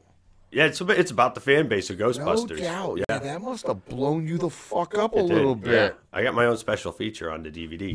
Yeah, on the first page, mind you, Yo, too. you I'm not buried have- like you know three You- pages back in special shit must have features. been like your shit must have blown up on that. I did. Then. It fucking did. Yeah. Uh, so you just became like the Ghostbuster yeah. replica. Pretty much, yeah. I'm, I'm, I'm pretty much the only guy in the states doing it. Like, It's amazing. yeah. I never like intended to achieve that. You know what I'm saying? Like, I was just a fan of Ghostbusters, Yeah, dude. Just you know, wanting to that's build so proton packs, dope. and you know, it was something I was good at. I could do and make money. I mean, you know, that's how I've been like since I was a kid. That's pretty dope. All right, so uh, let's turn towards this then for a minute. As a Ghostbusters fan, have you? What has your experience been with the movies? Like, have you met Dan Aykroyd, or have you met any of the principals involved? Did you maybe, like Fury did, go out for the extra scene? In the female Oh, version, yeah. like anything like that. Have you had any personal experience with those guys? Uh, have, have any of them reached out, even on social media or the internet? I know. I've met, Ernie Hudson at a convention. Okay. Uh, but I did do something that Dan Aykroyd has hanging in his office. Really? Which is one of the Terror Dog heads. Yo, that's yeah. fucking amazing. Yeah. Shouts to Dan Aykroyd, man. That's a Massachusetts native. That's a Cape Cod native. Crazier than a fucking, like just crazy as shit. Dude, man, it's like Alien fucking truther, and makes a fine vodka in Crystal. Skull. Oh, It- man, it's Crystal a Skull. fine, a fine vodka. But that's that's fire. Right. That's amazing. Uh, I know they're filming the new the new new, new new one one. Yeah. and with Jason Reitman is the oh that's I'm I'm pretty souped. Dude, I mean, hey, I'm glad. You know, Jason, you know, he grew Jason- up around this. Think about Jason that. Jason was the kid in Ghostbusters 2. Yeah. That Tells- tells them my dad says you guys are phonies. Dude, oh my god, dude. He tells me he's full of crap. And they're Yeah. like, oh, my man. dad says you're full of crap. Your dad's behind the director's chair right now telling us to be full of crap. But for him to be so close to it, uh, I didn't like. I mean, there were a bunch of reasons not to like the remake. Um, besides the one everybody wanted to fucking scapegoat. I just felt there was too much CGI. The overglow of the ghost. I mean, I like the gear. Don't mind. I, I love the gear. I'm glad that they didn't go more sleek. You know, I was worried that Oh. they were going to try to bump the 21st Yeah, century no, into it. make and- it all- Yeah, and I was like, yeah, that's not going to work out. It's not going to look cool. the idea of Egon making that shit at home. Like that's Yeah. you know what I mean. It Yeah. wasn't supposed to be sleek. It was supposed to not have the proper shielding. You know what I right, mean? right, Like, exactly, exactly. But I just think you know certain certain story aspects of that shit were certainly lacking. I'm hoping whatever it is that Jason's doing is like just a continuation. Well, they made one announcement, like, well, supposedly it's Well, not. I don't know if it's what, hundred just the percent. car? No, they're bringing the kid in. He did an uh, like uh, audition from it, the one who's in Stranger Things. Oh, okay. Yeah, that know who you're kid. talking about. Yeah. To do what? He's going to be some kid. Him and his Vigo? mother. Is he they- Vigo? I don't know. Maybe he's baby Vigo. Vigo. be a little too uh, too young. You have to You know? give me the baby. But I guess, I guess they're going to have like teenage kids involved, and they're going to be passing the torch. That's that's about the gist of like, All right, what's okay, out all there right. right now. Is like I mean, the, the, so many stories went along for so long about like they sent Bill the script. oh, he was going to be a ghost. then he- Everyone no, was like, then no. he shredded that motherfucker and sent it back to them, and they needed his approval yeah. at some point. Yeah, uh, he didn't. Well, because he, Dan Aykroyd, Ivan They were all Reitman, and uh, they all owned like a, Yeah. a portion of it, so they couldn't do shit without Bill Murray on board. So you know they were pretty much fucked uh, without him. You know, and he didn't want him to screw it up like whoever, like producers. I don't know who the Well, hell Bill's a but- fucking Bill's a fucking borderline psychotic, from what I understand, and smokes a shit ton of weed. Like we smoke a lot. This motherfucker has been smoking a lot for forty years. Like he like like he smoked with John Belushi. Like get the fuck out of here. Like Yeah, his he got divorced. I didn't even know he smoked weed. This is actually news to me right now. Yeah, hold okay, on, so- hold on. Since we, have, we, you know, it's been a really good conversation, man. We've been going for an hour straight. I'm, I'm digging this a lot. We're gonna keep it going, and we haven't even gone to the second screen for any kind of. Uh, Oh yeah, well, let's thing. go So to the hold on, second let me, screen. Let me Google this real quick, and we'll pull. Well, you know, a buddy of mine just action. did a documentary, uh, Bill Murray stories, and it's about all the wild adventures Bill That's Murray. what I mean. But when he got divorced, right? The documents that came out, the shit his wife, like his his wife was like, "Look, I can't be married to dude." But the stuff in the filing was like, like if I was rich, old, and Bill Murray and a stoner, and six, it's exactly how I would fucking uh, act for some degree. He well, he cheated a lot. I guess that's not. Oh, well. And she accused him of abandoning them. But what it was was like, homeboy would straight up just get dumb high, and be like, and like, leave his phone at the house, and call like call his brother and be like, "Yo, come get me." And then they would just go get in a private jet, and his his fucking jet, and then they would take off for four month long golf trips. Wow. And he would never tell his wife that he was like, even let her know Just he was fucking leaving. go. He would just ghost, like you know what I mean. He was like, I ain't afraid to go ghost. Poof. Damn. Um, when he got cast in Charlie's Angels, they had a backup waiting because they had no confirmation that he was going to show up. Oh, that's typical from what I, every movie I hear yeah, about. It's yeah. like, dude, They- they, they don't don't even know. know. if he's gonna be They, there. like they- they have to have a, a backup on standby, and they, if he shows up, he fucking shows up, and if they they don't, they use a standby. Like, I mean, I guess at some degree that makes me proud of that dude. Right? You know what I'm saying? it's like, hey, if they they Like- want me, they'll be Yeah, waiting like, for me. Yeah, they'll wait. Clearly, you have something people want, and he is a fucking legend, and probably never Oh. really has to work. I, I, he, He owns a, a baseball team. I mean, it's not expensive to play golf all the time if that's all you do. like, you know what I mean? Like, if all you're doing is smoking weed and playing golf, that's you have a low overhead, dog. Right? Like, I'm sure he's got a big crib somewhere. I'm sure he doesn't pay for a lot one. of these places. But then he owns a lot of businesses too. Like him and his brothers own a lot of restaurants. Mm-hmm. Like he was the original dude who was like, "Yo, I got five brothers. I'm about to put these bitches on." You know what I mean? A Like, bunch they- of them were in movies too. where is that? Is it North Carolina? Maybe. I think Uh, it's South Carolina. Is it South it's Carolina? South With the- Carolina. there's a there's a place called uh, the Murray Brothers Compound, and it's like a golf place and restaurant.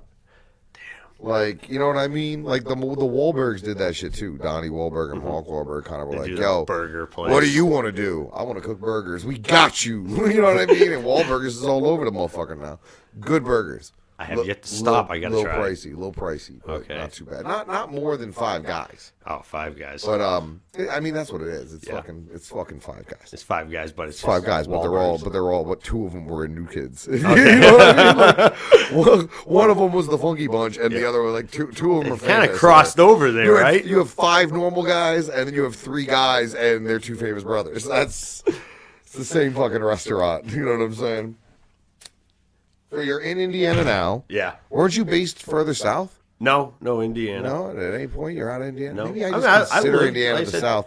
I look at the map sometimes and I realize I have no fucking concept. No, about like two and a half hours from uh, Detroit.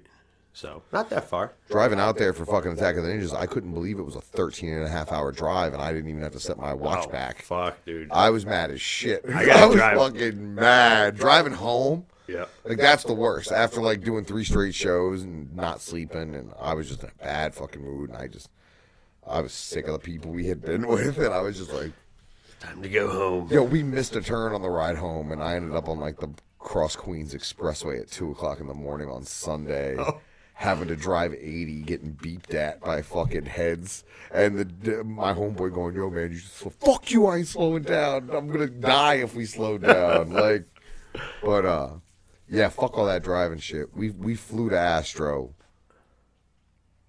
Next year, I'll fly to Astro. Yeah. Yeah, We're, we're bringing the Hey, kids. We're bringing the At kids least next year. At least it didn't snow, like you know, until the end.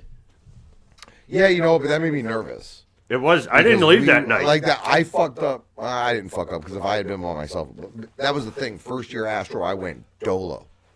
I went dolo by myself, so it was easy to like drag my sick ass or not- my tired ass to the airport at 5 a.m. and then I left Sunday night. right. You know, once shit wrapped up, which f- almost fucked me, but um, I didn't even wait till Monday because they, they didn't want to keep me in the hotel the extra day. This year we waited till Monday, but we came back early as fuck. I shouldn't have did that. I should have fucking booked like a midday flight. So next year yeah. we'll book the morning going, but we'll uh There's so much going on on Sunday, back. even wrapping up. You know. no, oh, it's no, like- Monday. I mean, Yeah. like midday Monday flying back, Yeah. not Sunday morning. Like, Yeah, you know fuck what I'm saying. I have to be. The thing about Astro that's going to set a lot of things apart from it is they have the ability to have as many people in the building at five o'clock on Sunday as they do at four o'clock on Friday. And that's most, you know, most cons Sunday afternoon. There, are a fucking couple dozen people, man. Yeah. And your vendors are trying to just pawn shit off. They're making deals. Yeah, start start cutting Astro- prices. Astro at the, the Astrocon, Astronomicon this year ended at 5 p.m. on Sunday.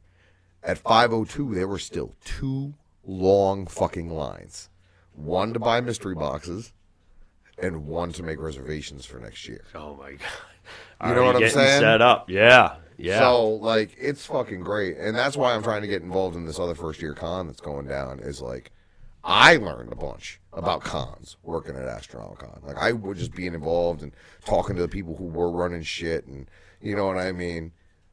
It's a fucking super duper fucking environment, and it's way different than any other con. I want to go to a couple of these other ones that I hear about. I heard Mad Monster Party is kind of dope. Haven't been to that one. Been to Horror Hound. Okay. Horror I've, Hound's I've dope. never been to Days of the Dead. I've never been Oh, to any of that. been to I've never ton been of to them. Walker Stalker Con. We went to Rhode Island Comic Con and I was not happy. Yeah, my That brother place- went there. He said it's Like busy. an airport, man. Yeah, that's what I mean. It's like an airport. Uh, They bring some heavy hitters in and too. it's like, yo, I mean, at base, you're spending money to spend money when Yeah. you go to a convention. oh yeah. So I'm always looking at okay, what else is going on? Mm-hmm. And Astronomicon has been one of those places where it's like real unique. Some of the stuff that's going on, and it's stuff you want to go and participate in. Right. You know what I mean? It's not just Michael Rooker is going to do an hour. Well, I don't want to fucking watch Michael Rooker do an hour in a giant room. Like, Right. Yeah. Let's like let's let's mix it up. Let's see what else we can do. You know what I mean? Right. And like I said, this other con, they got some cool people I wouldn't mind talking to. I'll fucking I'll talk to the kid from fucking Who's the Boss, little Danny, little, Danny, Danny. Pintauro. Someone from the show just died. I heard on the radio up here. Uh, maybe it was the uh, the one that Tony Danza gets with that owned the house. Fucking I think maybe she died. They said someone just Fucking literally from Joan. the Is show. her name Joan something? She looks like a Joan. I don't know. There In was the that one time she in the opens the towel on him in the in the credits. You're fucking killing me. oh my god! Fucking- I remember that show, Who's the dude. boss? He shows up in the Mona? van with his daughter. Was it Mona? Oh, maybe that, was that her name? She went on to be super famous. Fucking uh, his daughter there on the show. Oh yeah, yeah. He was at he was at Rhode Island Comic Con. Yeah. Yeah, there's a lot of people who ask me all the time. They're like, "Oh, when are you gonna, when are you gonna have Twiztid on? When are you gonna, when are you gonna interview G-Mo Skee? When are you gonna? Well, you know what I mean, like, Right. And yeah, okay, I liked sitting down with Tech. Cool, but the only reason you do that is because he's got a record coming out. Right. You know what I'm saying? Having Twiztid on my show don't help nobody, but but me. Yeah, people want to see it, Right. but in the grand scheme of things, there's nothing I can provide for them that they're not getting elsewhere. In, in terms of what this show kind of is and what this show kind of offers as a residual benefit of being on it. So I'm not worried about having them on or having G on or whatever. Because when this show gets to a level that they think they should be on it, they're going to let me know. Right. I'd much rather have people like you in here. And then, like, in a couple of weeks, I'm going to talk to Insane E because there are other gigantic parts to the fucking machine known as Majik Ninja Entertainment. Oh man, all types of that people backstage. People do not see. Nope. And I think it's important that people get to know the prop mics and the insane E's and the Megan with the makeups. And I, I think it's important because not only are you guys providing large chunks to the overall Magic Ninja machine, whether it be through Astronomicon, through what you do, through what he does with the graphics, whatever it is, mm-hmm. You all are getting your own in those lanes outside of the realm of Juggalo.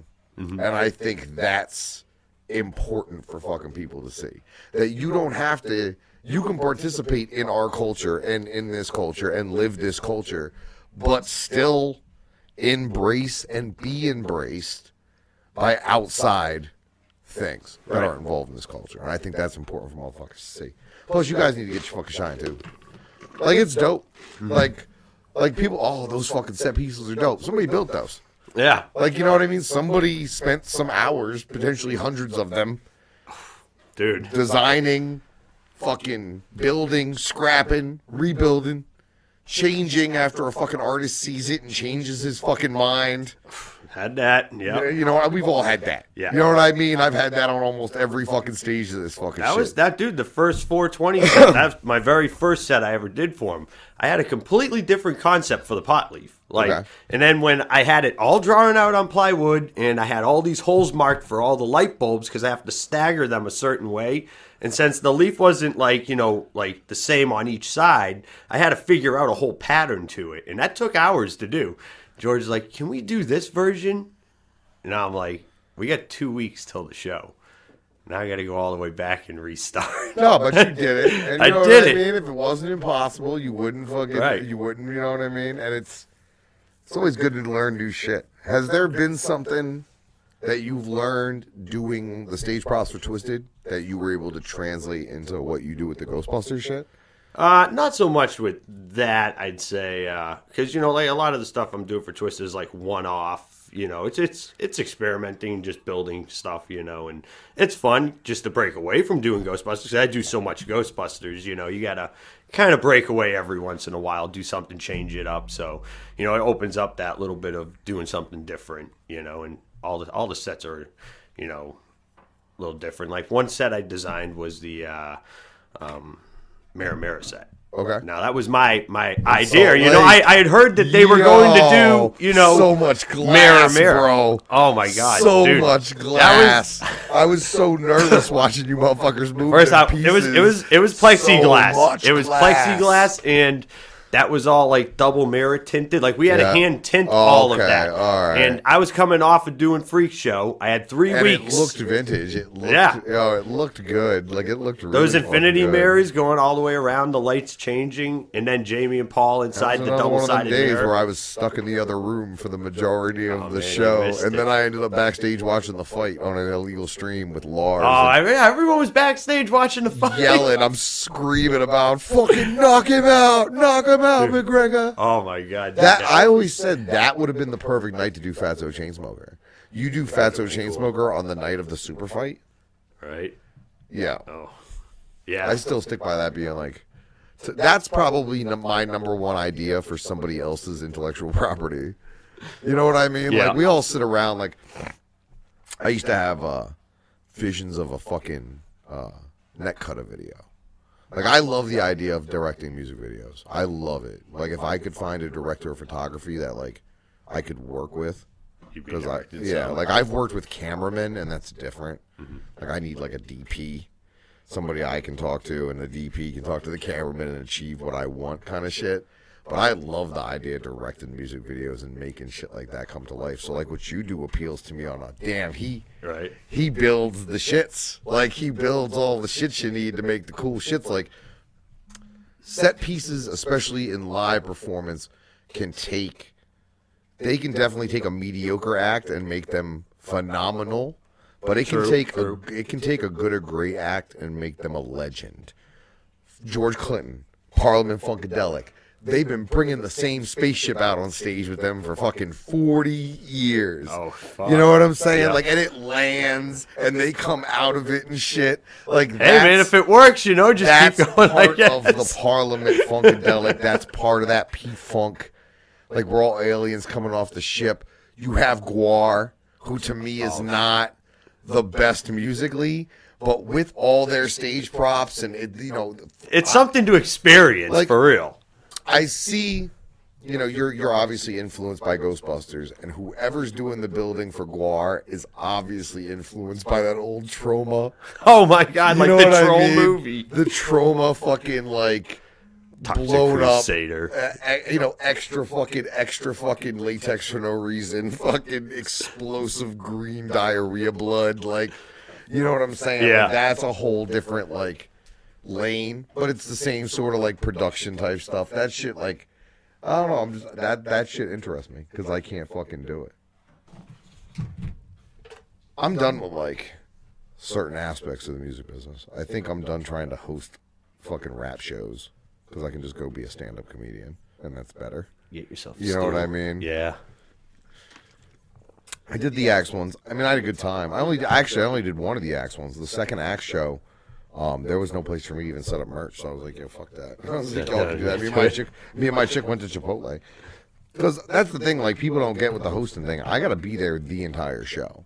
Right. Like, none of the fucking acts have to be there the entire show. They can go And then, after like, they go on, they go home. at Astronomicon this year, I really learned.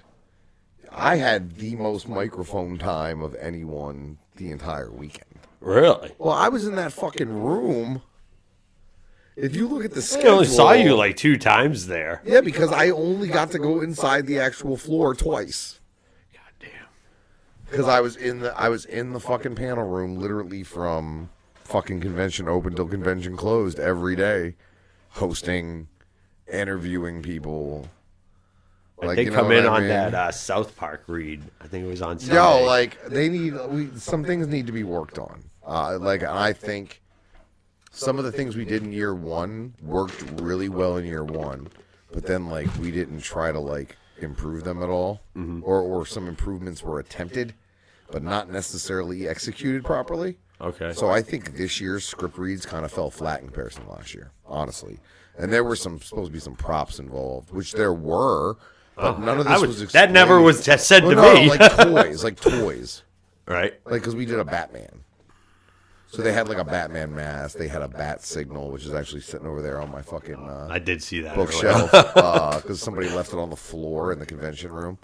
I just assumed you were a super big Batman fan. I like Batman. Everybody likes I love Batman. Who the fuck don't like Batman?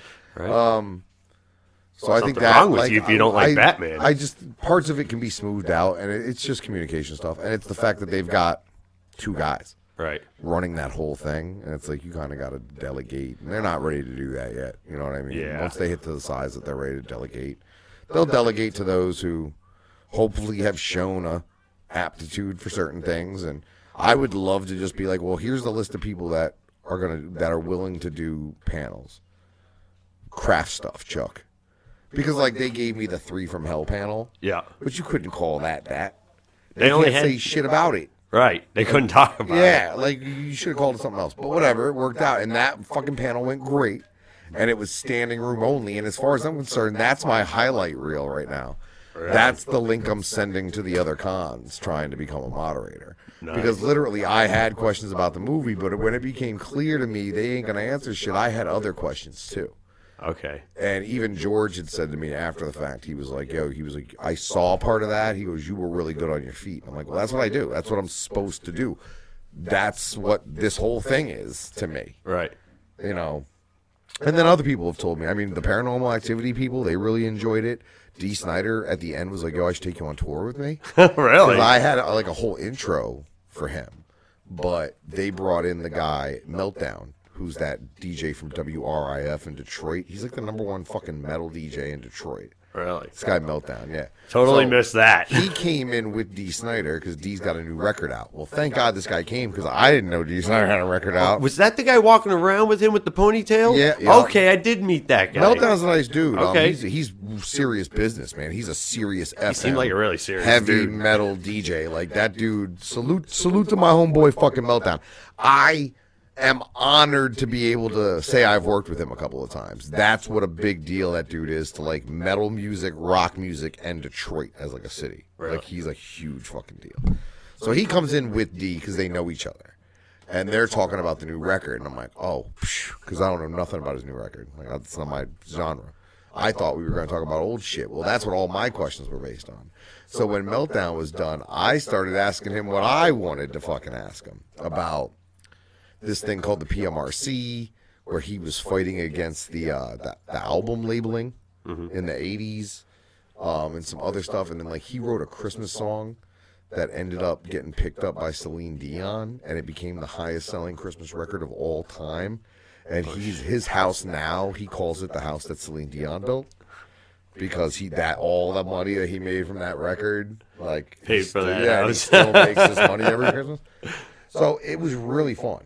And then at the end, when they were getting ready to leave, I did the intro as like his outro, and like number you know SMF number one legend, uh, one of the top metal vocalists of all time, Oh. Twisted Sister's own Dee Snider, and he stopped and goes, "I should take you on tour with me." I was like, "Yeah, you should." I'm available, dog. I'll even work cheap in comparison to what you make. right? oh my god, dude! Going back, I remember watching him. He was in the Pee Wee Herman movie. Yeah, man. Like some of these people I've met, like meeting Jake the Snake. That was Oh, one. dude, he was tall. Yo, I didn't Jake, think he was Jake that was tall. mad depressing. Mad, but like I'm gonna say- but in an, exp- an inspiring way. He looked a lot better than the kid from Terminator 2.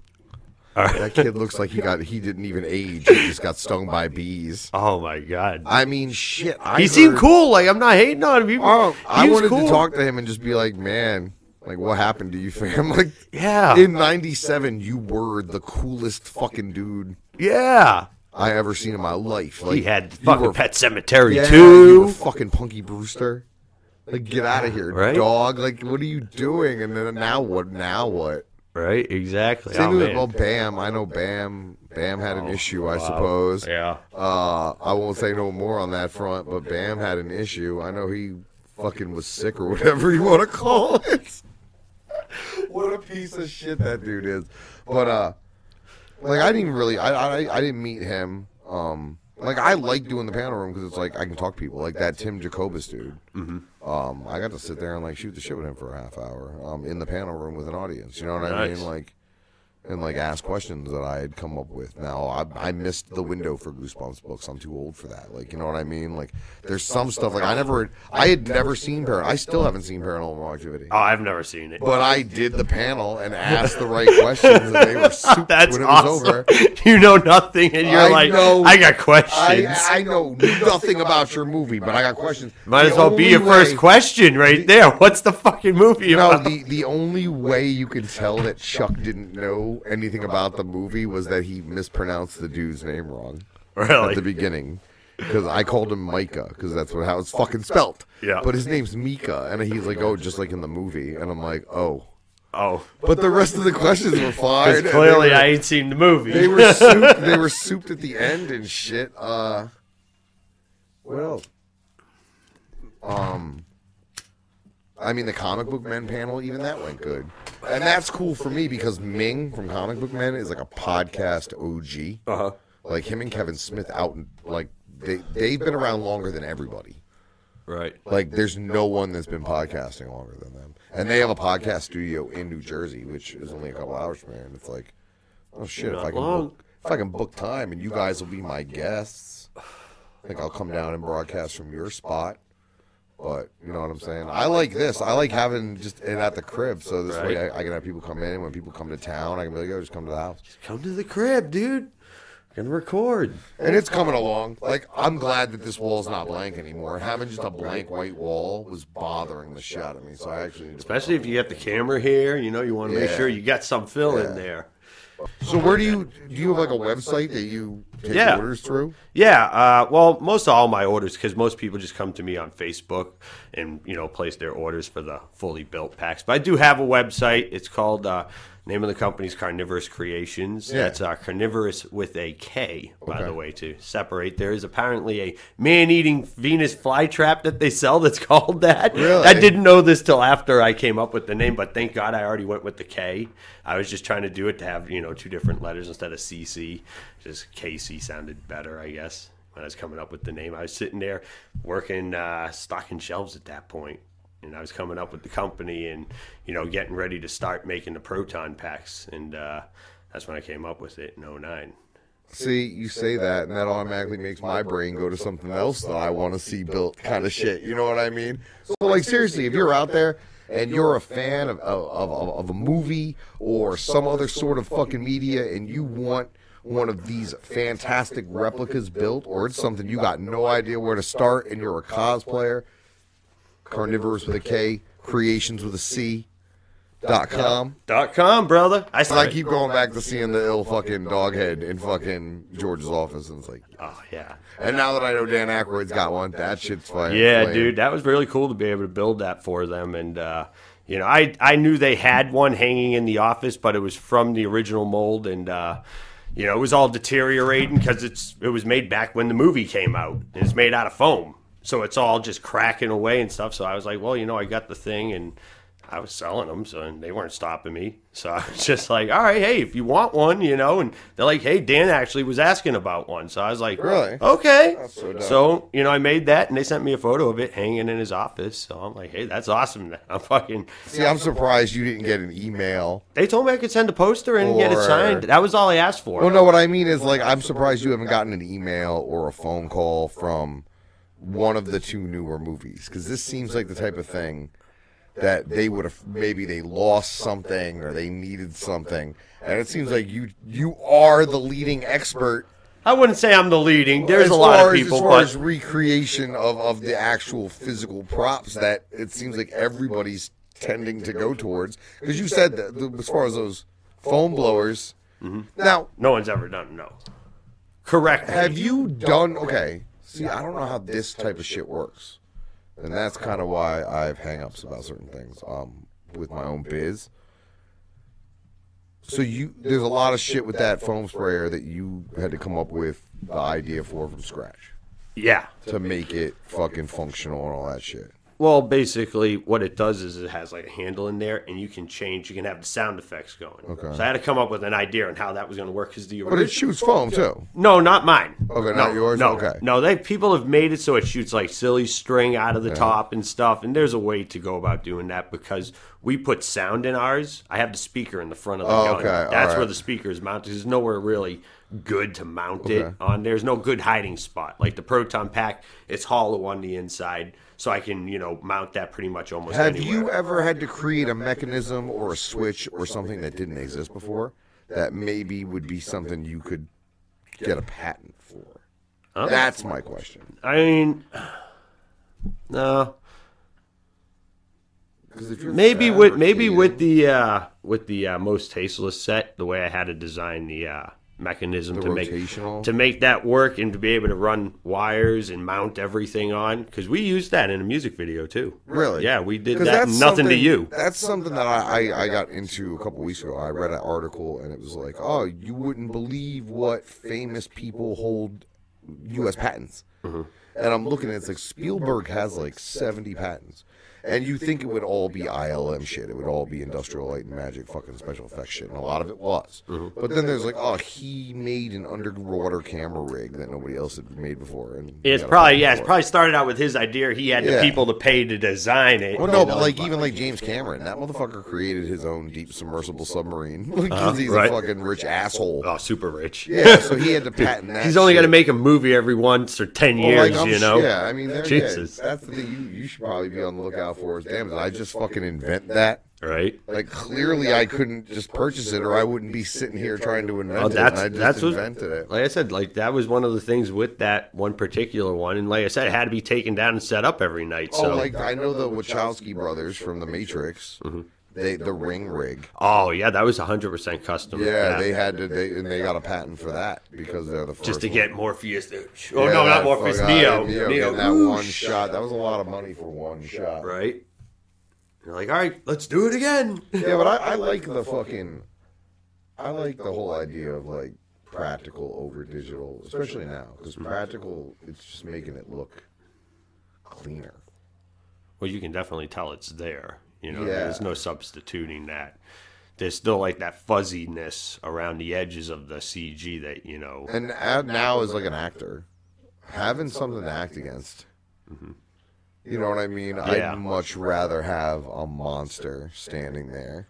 Instead of pretending that there's a monster standing I'm looking at a you. green ball, or I'm, you know what I mean? Right. Like, no, I'm no, I want to give me something. Yeah, something standing You there at least. Yeah. Yeah, practicals for me is always the way to go. I mean, that's why I think people are unhappy with this child's play thing that's coming up. Oh, the new movie. Is because he looks too digital in the face, Oh, I, and it's not a midget in a suit. What I'm hearing is, I think like the original movie company owns the rights to that name, and that's why there's differences in it. So you know those other Chucky movies that are coming out, Yeah. they're called Chucky now. Yeah. Like they own the rights to Oh. Chucky, and these people just own the rights to Child's Play. I don't know. I just know maybe they should just stop trying to remake shit. Yeah, I think so, too. Robert Englund's trying to dust off the glove and come back as Freddy. Hey, to- if he comes back, dude, unfuck what they did. They just got to do the prequel. I've- that's it. no, the I've- prequel is I've what. said it. Abo- no, because no, I don't want to see what he did.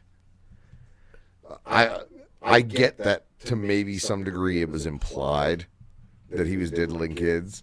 You can't just make Freddy Krueger a fucking diddler, and that's that's That, that should fucked probably be the whole fucking movie. That's what they fucked up. Was that they made him a diddler in that remake? They were They cut very blatant Yeah. about you Oh, know, they fuck were. kids. It's like no, to some degree, Freddy might have killed some kids, and it may have been lightly implied that he was a diddler. But in those original movies, he Yeah. was a character to some degree you still could root for. If they just come out and be like, "Oh yeah, he kid fucker," you can't. Root And they for Freddy did. no They did more. have that in original scenes. They cut that because at that Yeah, time there was I a uh, there was a daycare or something that got caught I'm, for I'm, child molestation, Yeah, like no, that's too much. and that's why they cut that. You know, overtone. Freddy know, became a cool, like a cool character. He wasn't a cool. He wouldn't have been a cool character as a kid. I think he became more of a cool character in the third movie, though. because he got more lippy. The more, I mean, he had The one-liners, one and, and, then he had all those crazy transformations. You know, he's got the fucking needles for the hands and the glove. I always enjoyed fucking like that sort of shit, like those practical makeup effects like that. Uh, fucking like even like a movie like Kill Bill.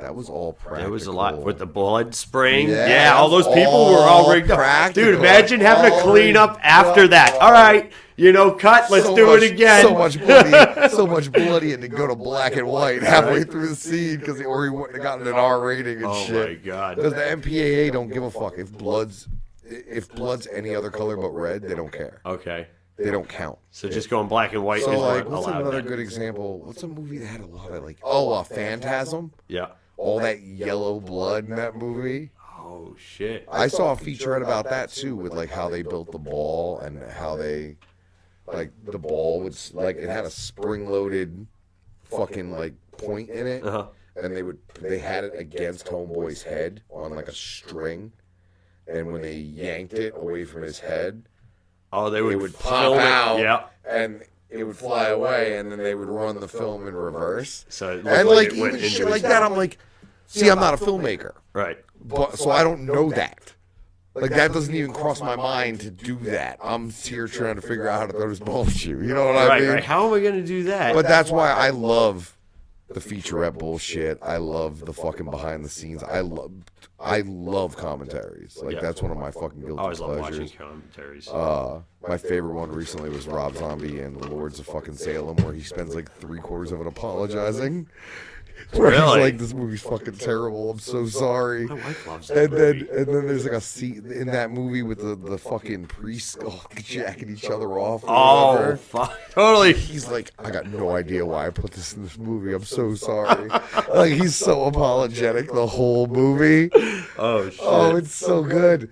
Uh, there's another one. Um, if you watch Apocalypse Now commentary with Dennis Hopper, Uh-huh. it's he's never seen the movie. it's like clearly he's never, or when he saw it, he was coked out of his brain. He doesn't remember. And he's like, "Whoa, when were we there?" Like he's, you know, it's like it's like a man discovering his own film for the first time. How long what's going after on. was I don't know what this? it's, I don't know what's going on, but this shit's fantastic. Dude, well, when was that movie filmed? like the '60s, man. Like I love watching that shit. commentaries, man. I love watching commentaries. Did you know they didn't film the fucking commentary that long ago? So- Sooner or later, that's the idea. Is I want to do audio for some audio, just just content. Is like run the run a movie in here and just fucking talk shit. Like, uh there's been some fucking uh, who was it that I just saw pop up on my radar that I was like, oh, that's somebody I'd love to meet, or like a reunion I'd love to fucking orchestrate. Um, Roach from People Under the Stairs. Oh yeah, That he had the kid cut off up. tongue. he popped up like in my periphery being interviewed by somebody. Yeah. And I was like, yo, you give me Ving Rhames, you give me him, uh, and then the kid from Mighty Ducks. The kid that was in that movie. Those three. Yeah, Uh, yeah, like yeah. a panel, Uh-huh. and that's my people under the stairs panel. I'm fucking That good. dope. The girl from the house, the, like the daughter, quote unquote, Oh, yeah. that chick, she's like super famous. Really? She um she was on a show called My So Called Life. Okay. Do you ever heard of that? I, show? yeah, I, I have. I have. she was like the bad kid on that show, right? Okay. But I guess when she turned like 18, she married a fucking duke of something, and now she's the duchess of whatever the fuck in England, and like lives in a fucking castle. Because I was like, I wonder if we can get her. Typed her name in, and there's all these pictures of her getting like queened up by the queen and shit. Like, and I'm just like- like, guess we ain't getting her. you. No. Can't get you. You you done priced your own shit out. I can't fucking I can't get you for the con. Right. But like he popped up in my periphery. That must have been a cool fucking set. Just with all the just with all the moving pieces. Like we were talking about the fucking uh the nothing but trouble. Oh yeah, dude. Set. With having all of the uh, the roller coaster actually moving along, I, dude, I wonder how much they spent just for the roller coaster. Bone stripper. And then they had the whole teeth thing going Yeah, inside of Mr. it. Bone Oh, Stripper God, was dude. like Then the moving floor, and the judge rises up from the floor. I didn't think like you know you watch those movies and you're like all right that's cool and then you don't think about it. Like, damn, Yeah, how really much went work went into that, dude? Million fucking toasters. Someone had to get paid to do all that shit too. A lot you of people know? got paid. A lot of people did. People loved working At- for Dan Every time I go to a set, I look around and go, "Welcome to the movie factory." there's all this work going on and all these people working for them to shoot this much of a fucking table. Right. Like you know what I mean? Like yeah, it's a little it's a little crazy. Like it's such welcome to the movie factory shit where it's like, "Oh, I see you have your script out." And they're trying to shoot it in such a way as you can't see the reflection of the script in the glass that he's sitting in front of. Because he ain't learned his lines. Oh, shit. But he's famous. I'm not even gonna drop his name. And it ain't even who you would think. I'll drop it after, but I ain't gonna drop it now. It ain't even who you think might think. Like it's somebody who's considered an actor An like, ha- actor. like had his shit out and was like reading it off the paper. And I'm like, damn, how much you getting for this? Because I know I'm only getting hundred and twenty-two dollars for the day, and I know you're getting probably a hundred thousand times more than that, Oh, my damn. dude. They ain't even taking the time to learn the lines. Like, fam, I get you got other shit going on, but fuck, like you you got to learn five things, five sentences with That was it. pauses. Oh no, I think I think my end game involves like books on tape. Like I'm gonna end up trying to do that guy's book for him. That's one of the things I've talked to him about. Is like, hey, do you have an audio version? You read, yeah. I'll read your audio version for you, and People love audio versions. if you give me credit. Um, and then I'm gonna once I saw that book, I was like, oh, I can fucking write two of these because I got like that book was super short. I'll put it that way, and uh, I got at least that much on Navy shit just alone, like stories and like what I learned as a result of. I don't know, as a result of when I got entirely too loaded in Guatemala. Oh no, I'm sorry. When I got entirely too loaded in Panama, and I woke up in Guatemala. so technically, I got drunk in South America, and I woke up hungover in Central America, and I had never crossed a continent loaded before, and I had no clue, and then I didn't have the right papers Oh, to get back into Panama from where I was, and I was like, well, how'd I leave? Uh, here's my military ID. I need to get back to where my ship is so I can go home and like the shit like that. All the crazy Oh my shit I God. did overseas and I take it you made it back. fuck. I could I could do fucking ten chapters on Thailand being crazy sex land and just all the crazy fucking shit I saw. Fucking bitches blowing out candles with their pussies and shooting darts and making change and just fucking Mama San and like fucking the LRAD. Do you know what an LRAD is? No. My- the last time we went out to sea, we bro- we had this contraption with us that was called an LRAD. It's like uh, they still call it experimental, but we were using it routinely in 2006. It's like a big ass, not even big ass. I'll draw a picture of it. It looks like a searchlight. It's about the same size as a searchlight, right? And It looks like that. And this part's clear, and then it's metal. There's like a metal piece here. So if you stand, if you're standing here, or you're standing here, it's silent to you. There's nothing. Oh, is it one of those things that fucks with a hearing? direct energy weapon. It's a direct. I've seen- okay. weapon. So like our boat would be like, this is us, right? And here's our LRAD.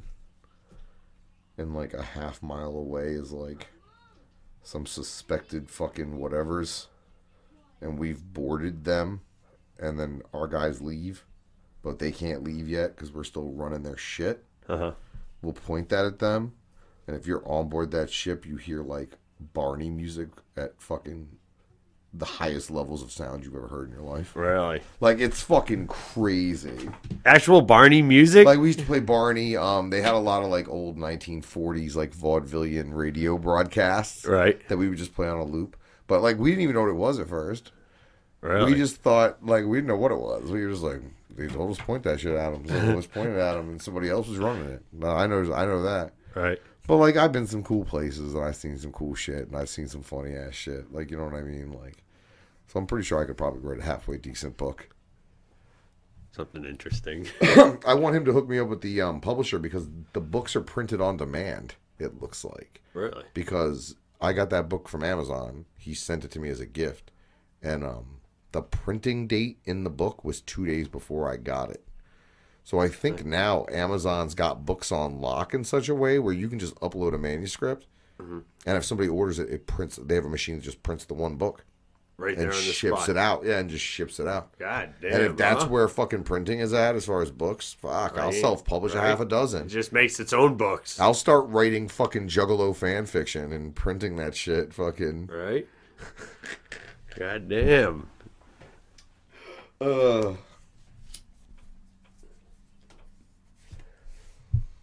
What's your dream build?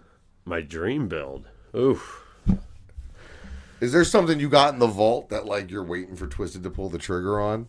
Not right at the moment. I mean, that I can think of. Um, you know, I mean, I worked all the awesome shows I really wanted to work, which was Mostasteless, Freak Show, and uh, Mirror Mirror. You know, like three three of my favorite albums, especially. You know, I was a big fan. Started out with Mostasteless when it was the era, and you know, went on up. Um,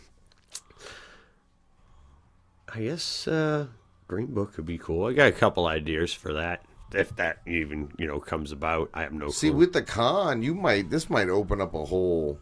I've got some ideas for some con stuff. Like, Let's just what I talk mean, about like that. You know what I'm saying? related shit. Like if Well, certain people. did you see the through- Batman and Robin photo op? That was you. I said, yeah. Oh, well, all right. Mike See, what I contacted me mean. and they were like, "Yo, you know, we wanna, we wanna do, you know, walking up, you know, the wall thing." And so, you know, I, I set the whole thing up. I had no clue how big the room was going to be. Posed for those pictures right I there. did. I got two You did. photos. I got But- one where I'm like laying on I- the brick, I so I look like those- I've just I, I look at some of those people and I'm like, man, you really posed for this picture awkwardly, Yeah, dude, it was a photo that was meant to have like a little bit of fun because people just didn't Dude, get what they were supposed we to do. We got we had strings yeah, on the back of the capes so that it looked like they were walking up the wall because that's how they did it back then with uh, Adam West and Burt Ward. You know, they just had fishing line attached to the backs of the capes, so it looked like they were walking see, like up the wall. I could see, like you know, this is clearly further down the line, but you get somebody like Kurt Russell or Richard Dean Anderson, and they come to you and say, "Can you build us a Stargate?" right? You know what I mean? Yeah. And then we're gonna do a Stargate fucking photo op with a replica Stargate and whoever from either the TV show or the And see, I think I think that's a cool thing right there is doing that's these photo what's killing ops. these cons I think now. right These now, cons, the cons that are really fucking murdering it are like the ones like Mad Monster Party. Yeah. Fucking shouts to them. I don't even know who runs that motherfucker, but uh, Megan turned me on to them. The fucking eight bit Jason. That Yeah. was like just their idea. Like that's something that's exclusive to them. Mm-hmm. That shit's fire. Like uh just I, I, anything where you get more than one person involved too, as long as I mean, some- I've got some ideas for stuff like that. But I don't want to speak Yeah, on no, those yet. You know what I'm spoil saying? Because I don't want to spoil, spoil anything. nothing. But Let me- let I'm just saying, there's amok. dude, there's ideas I've come up with, and you know, maybe, hopefully, things like that will work out, and uh, you know, maybe next year. Who knows? You know. See, there's so much stuff we could do too. That's what my brain runs amok where I'm like, you get pinhead. And I'm not just saying Astro either. I'm saying like other things Yeah, too. yeah, You know, like but I other mean, cons, like all, like you know these. I think that's like the next evolution to uh, the photo ops at conventions. You know, because you started out. You know, it's just them in the photo with the black curtain. now, Now, it's oh, let's get them in the costume, and now it's you know you got to bring the people back in again. You know, because you know, they've already gotten the photo once. You know, or they've Like gotten it you know, and who knows? Like I, I, they're, they're, the evolution of this could be like you know full immersion where it's like okay, you get Kane. Yeah, at one point you have Kane. Yeah. and then you have Kane in costume, and then where do you go from that? you go, You go Kane from that in, to Kane you in costume in a set. in a set that's made up like the thing, and Yep. and you get to be in a fucking sleeping bag that he's got retched up against a tree. Right. So you're the victim. Like you know what I mean? Right. Like like that's where this could Right, go. and you can you can have more fun with The it. It's not just a smile and cheese. the you way can be the haunts silly. have stepped up, Yeah, this sort of thing can also step up, and it's almost like being Yeah. able to bring that haunt situation on the road. I think it'd how be do cool if you you could even have those set up for people to just randomly go in that come dressed as Jason. Mm-hmm. You know what I'm saying? Where you've got these people that come in cosplaying. Oh, Well, look, they do a lot of that with the green thing. screen too. I mean, the Ghostbusters that were there this year, Yeah, they do. They took the place of another company that essentially was doing the same thing with just the green. Screen. But again, screen. we all know it's a green screen. yeah, It's um, not practical. No, it's not practical. But shit, where was I going to go with that? I knew there was I was someplace I was going with that, and I fucking lost it.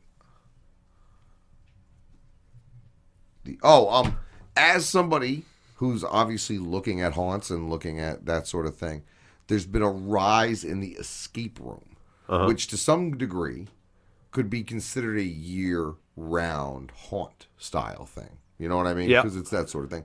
You got any experience with that sort of a? I mean, I know what they are. Situation? You know, I've been wanting to try one because I haven't had time to do it. Because it looks like you could build. But you little- could you could keep something like that open year round. Yes. Yes. I think there's one in Boston. They had one Oh, at the uh, art uh, art institute out there where it was like a pyramid one, and that was back in like 2004 or five. They But had there one. have been some horror Now related ones. I yeah. know there was a Saw one, Yes. And I, I know that one was. Actually, I would have loved to have done that because that makes the most sense. But that could even be and, something you could know, do at the cons. If- If, you built if you built one and you knew what dimensions you needed. Some people have built them. We had one at the uh, Rock and Shock one year. Yeah. And there was the dudes they had. It was It's like a a, shed. portable one. Yeah, it was like a shed. You know, it wasn't anything super crazy. Well, with your background, you could you could work up the gizmos and gadgets and like, oh, if you turn the clock to this, it's gonna pop off the wall. You know what I mean? I'm sure you could work out all that secret fucking. Because that's all it is. Yeah. You know what I mean? Yeah, it's- it's oh, all why, like it's why like does this notepad say two thirty on it? Let me change the clock to say two thirty and see what happens. And when they do that, a fucking hidden door goes boom. Boom. Right. You know what I mean? And there's a key in there. You know what I mean? Because that's what that is. Yeah, it's uh, it's, It's- just it's- like you one clue leads you to the next thing, and then you get into that room and you go into another. But that, I mean, I've seen those kind of rise and kind of to some degree, especially, I mean, Halloween around here, I saw a bunch of them rise up and they've Mm-hmm. become almost direct competition to the haunts yeah. because you have a And some are haunt owners story. that oh, yeah, you know what I they mean. start those and then they're like, well, this is you know running year round. But I know someone who tried doing the uh, zombie uh, like you know laser tag in a sense. Oh, okay, You know all what I'm saying? yep, they like bought the these like special airsoft guns or whatever, and you know you could shoot them, and it would te- their thing was like, oh, it temporarily freezes them. It doesn't like kill them. You know, so you could go through the thing and just be shooting those, and they never had guns at all. See, I have a problem with some of where that's going because you have some of these places that have these headsets Mm-hmm. and you're in a room that's just black with fucking black walls. But in that headset, they're projecting that VR world. Oh, okay, yeah. and like they've actually They discussed actually have a Ghostbuster one. do that with haunts, and it's Yep. like, no, you're fucking cheating. Yeah, Like I, that's that's worse than yeah, I wouldn't do that with a like. hunt. And I have a problem with the zombie thing because it's really you. It's hard to immerse in that. There's Yeah. only been one time I've heard of it really being super immersive in London, and I wish it's one of the things I wish they would do here, and it kind of brings us back to something we were talking about earlier too, with the malls Uh-huh. all going out of business. We all have memories of Dawn of the Dead, motherfuckers at the mall. Right. Where are you gonna go? We're gonna go to the mall. So fucking Dead Rising games like that took place in a mall. They had a mall that was abandoned. They went through. They set it back up like a mall. They cast a bunch of zombies, like a hundred or so, Uh-huh. and they would have like ten people. And there was a safe room, and you would go, okay, you have to go here and turn the power back on, and you have to go here and like try to get the phone to turn. You know what I mean? Like, Okay, so they it gave you a- objectives and it was to do. mission based. Okay. like you were in there for hours, and it was super immersive. that's and it cool. Airsoft guns. Yeah. and zombies would be stationed in places. Yeah, and like yeah, because you can't give zombies guns. it just makes no sense. No, but like it also Wait, gave them. were the they running zombies or walking? See, I have a problem with fucking uh, running zombies. Oh, I love running zombies. Okay, that's to me that's far more liable to happen, and that scares me. so that scares you. Yo, I got you- bad cardio, my dude. I got some bad So you're cardio. telling me you don't want none of those like uh, I'm food. Dawn of the Dead remake style, like rabid zombies, Fucking, uh, 28, weeks later. weeks later. I Yeah. liked, I I didn't I liked uh, 28 weeks later better than 28 days later. I'll say that. the sequel. I like zombies. Oh, I sequel. fucking love zombies. One of my favorite people at the moment, and I actually met him as a result of Astronomicon the first year, uh, is Eugene Clark from uh, the Land of the Dead, Romero, John Leguizamo, Dennis Hopper Oh. f- film. He played the Big Daddy zombie. yeah, yeah. But uh, yeah, he uh, he's a real fucking awesome dude. He came out for the first con. I love zombies. I love all that shit. I like World. I liked World War Z until they fucked it up. Oh man, they're still taking forever on the sequel. it was hard to do. It was going to be hard to do that movie, and the fact they didn't do it the way they should have did it the first Well, time. supposedly, from what I was hearing, book that was the, awesome. the way they're doing it in the new movie is that now the zombies aren't like something about the disease. It doesn't work anymore, Oh, and they they- can't camouflage themselves with the disease anymore. See, if you the book was just like a war book, and what it was was okay. The war was over, and we had essentially won, and they were doing like UN investigation on what happened during the war, and it was like different people coming and telling their different parts. So like there was a whole segment about there's like a battle, and the government decided they were going to put the battle on TV. And the fucking army got ran off. They got ran the fuck through by zombies. Really? Because the zombies had no fear of death and shit. Like there were they, were- there were things about the zombies that they weren't used to fighting, right? and uh, so they got fucking destroyed by the zombies like on TV and shit. And then they're talking. There's like a general, and he's like, "Well, well, you know, everybody here knows what really turned the tide in this whole thing, and that was fucking private first class, whoever the fuck his name was." And he's like, "This fucking wily bastard takes his takes his trench shovel." and takes takes two trench shovels and joins them together and cut like ridges in opposite sides creating a close-in weapon that the army ended up giving to all their soldiers called a decapitator. And it was like a thing where literally all you had to do was reach out and turn your wrist and you take a zombie's head off with it. Ah, and that's what turned the tide of the war. And like, there's a whole thing about how they were like, we were hearing rumors that there were like teams of these fucking like privates running around with these fucking shovels, getting racking up hundreds of kills in battle. And we had to see it for ourselves. And when we saw it, we immediately were like, "How'd you come up with this?" They were like, "We were sick of seeing our friends get bit, and the minute they got close, we couldn't shoot them anymore. We don't have bayonets." So we needed something, and homeboy here hit one with his shovel and took his head off. So we were like, hmm. And then he came up with Like, this whole we, like way. we, they literally made like a double-handed, like it was like this long. There were diagrams of it in the book, okay, and it was like this long, and it was a double-edged shovel with a shovel head on both sides. But the outer edge on both sides had like serrates cut into it, like teeth okay, and the middle was created as a way where when you turned your fist, the whole thing would whip. Like, oh, Oh, it was so fuck. dope. Like that was a whole part of it, and then there was a whole part about like how it started, and it was like, oh, like organ trade out of China. Like they were taking zombie organs and fucking giving them to people, and like oh fuck, so like human trafficking. There would be zombies on like a giant tanker, and instead of like you know disposing of them properly, they just throw them over the side. So they'd be at the bottom of the ocean, and they would like show up like In another Cancun on country. the beach. Yeah. they'd bite a tourist, and it would start a whole deal. And then it explained like what the world was like after that. Like certain cities had gone above, like so like New York City was being changed, so all the first four floors of any building were vacant okay, and they could destroy the connection to the ground uh-huh. and all the buildings had pathways above ground that they could also fucking cut oh shit, you know what i mean? So like if something popped off on ground level they could just remove themselves from ground level and still be all right. Oh wow, like there were all sorts of like after because it wasn't gone. It was like they had just beaten the yeah, you know, yeah, was, there was still zombies, and what it was was that, that like it was a combination of a bunch of shit and like one of it was like winter.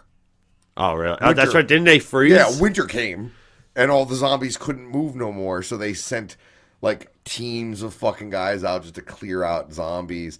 Uh, they describe in the book like um, they talk to an astronaut Yeah. who goes up to the International Space Station like a couple of days before the real shit pops off, and he gets and he ends up getting stuck up there yeah, till like the very end, and he's he's describing seeing millions of zombies running in like a line across the middle of the United States, like planes, like Damn. and he was like, it was like watching a buffalo stampede, damn. and like, oh, I was like, yo, if you put that in a fucking movie, I'm watching the shit out of it. That'd be interesting. But, I like, could see that. That's the type of thing that you could, I could see. Like, has anybody? All right, so like G-Mo's into his replica weapons. Uh, Do you ever think about doing replica weapons of like because for like different movies or something. Yeah, like yeah. I mean, I've got I've got something I want to work on. Uh, I got uh, Killer Klowns from Outer Space. I want to do the uh, popcorn gun. Yo, that'd be fire. I just got this machine finish that I want to make,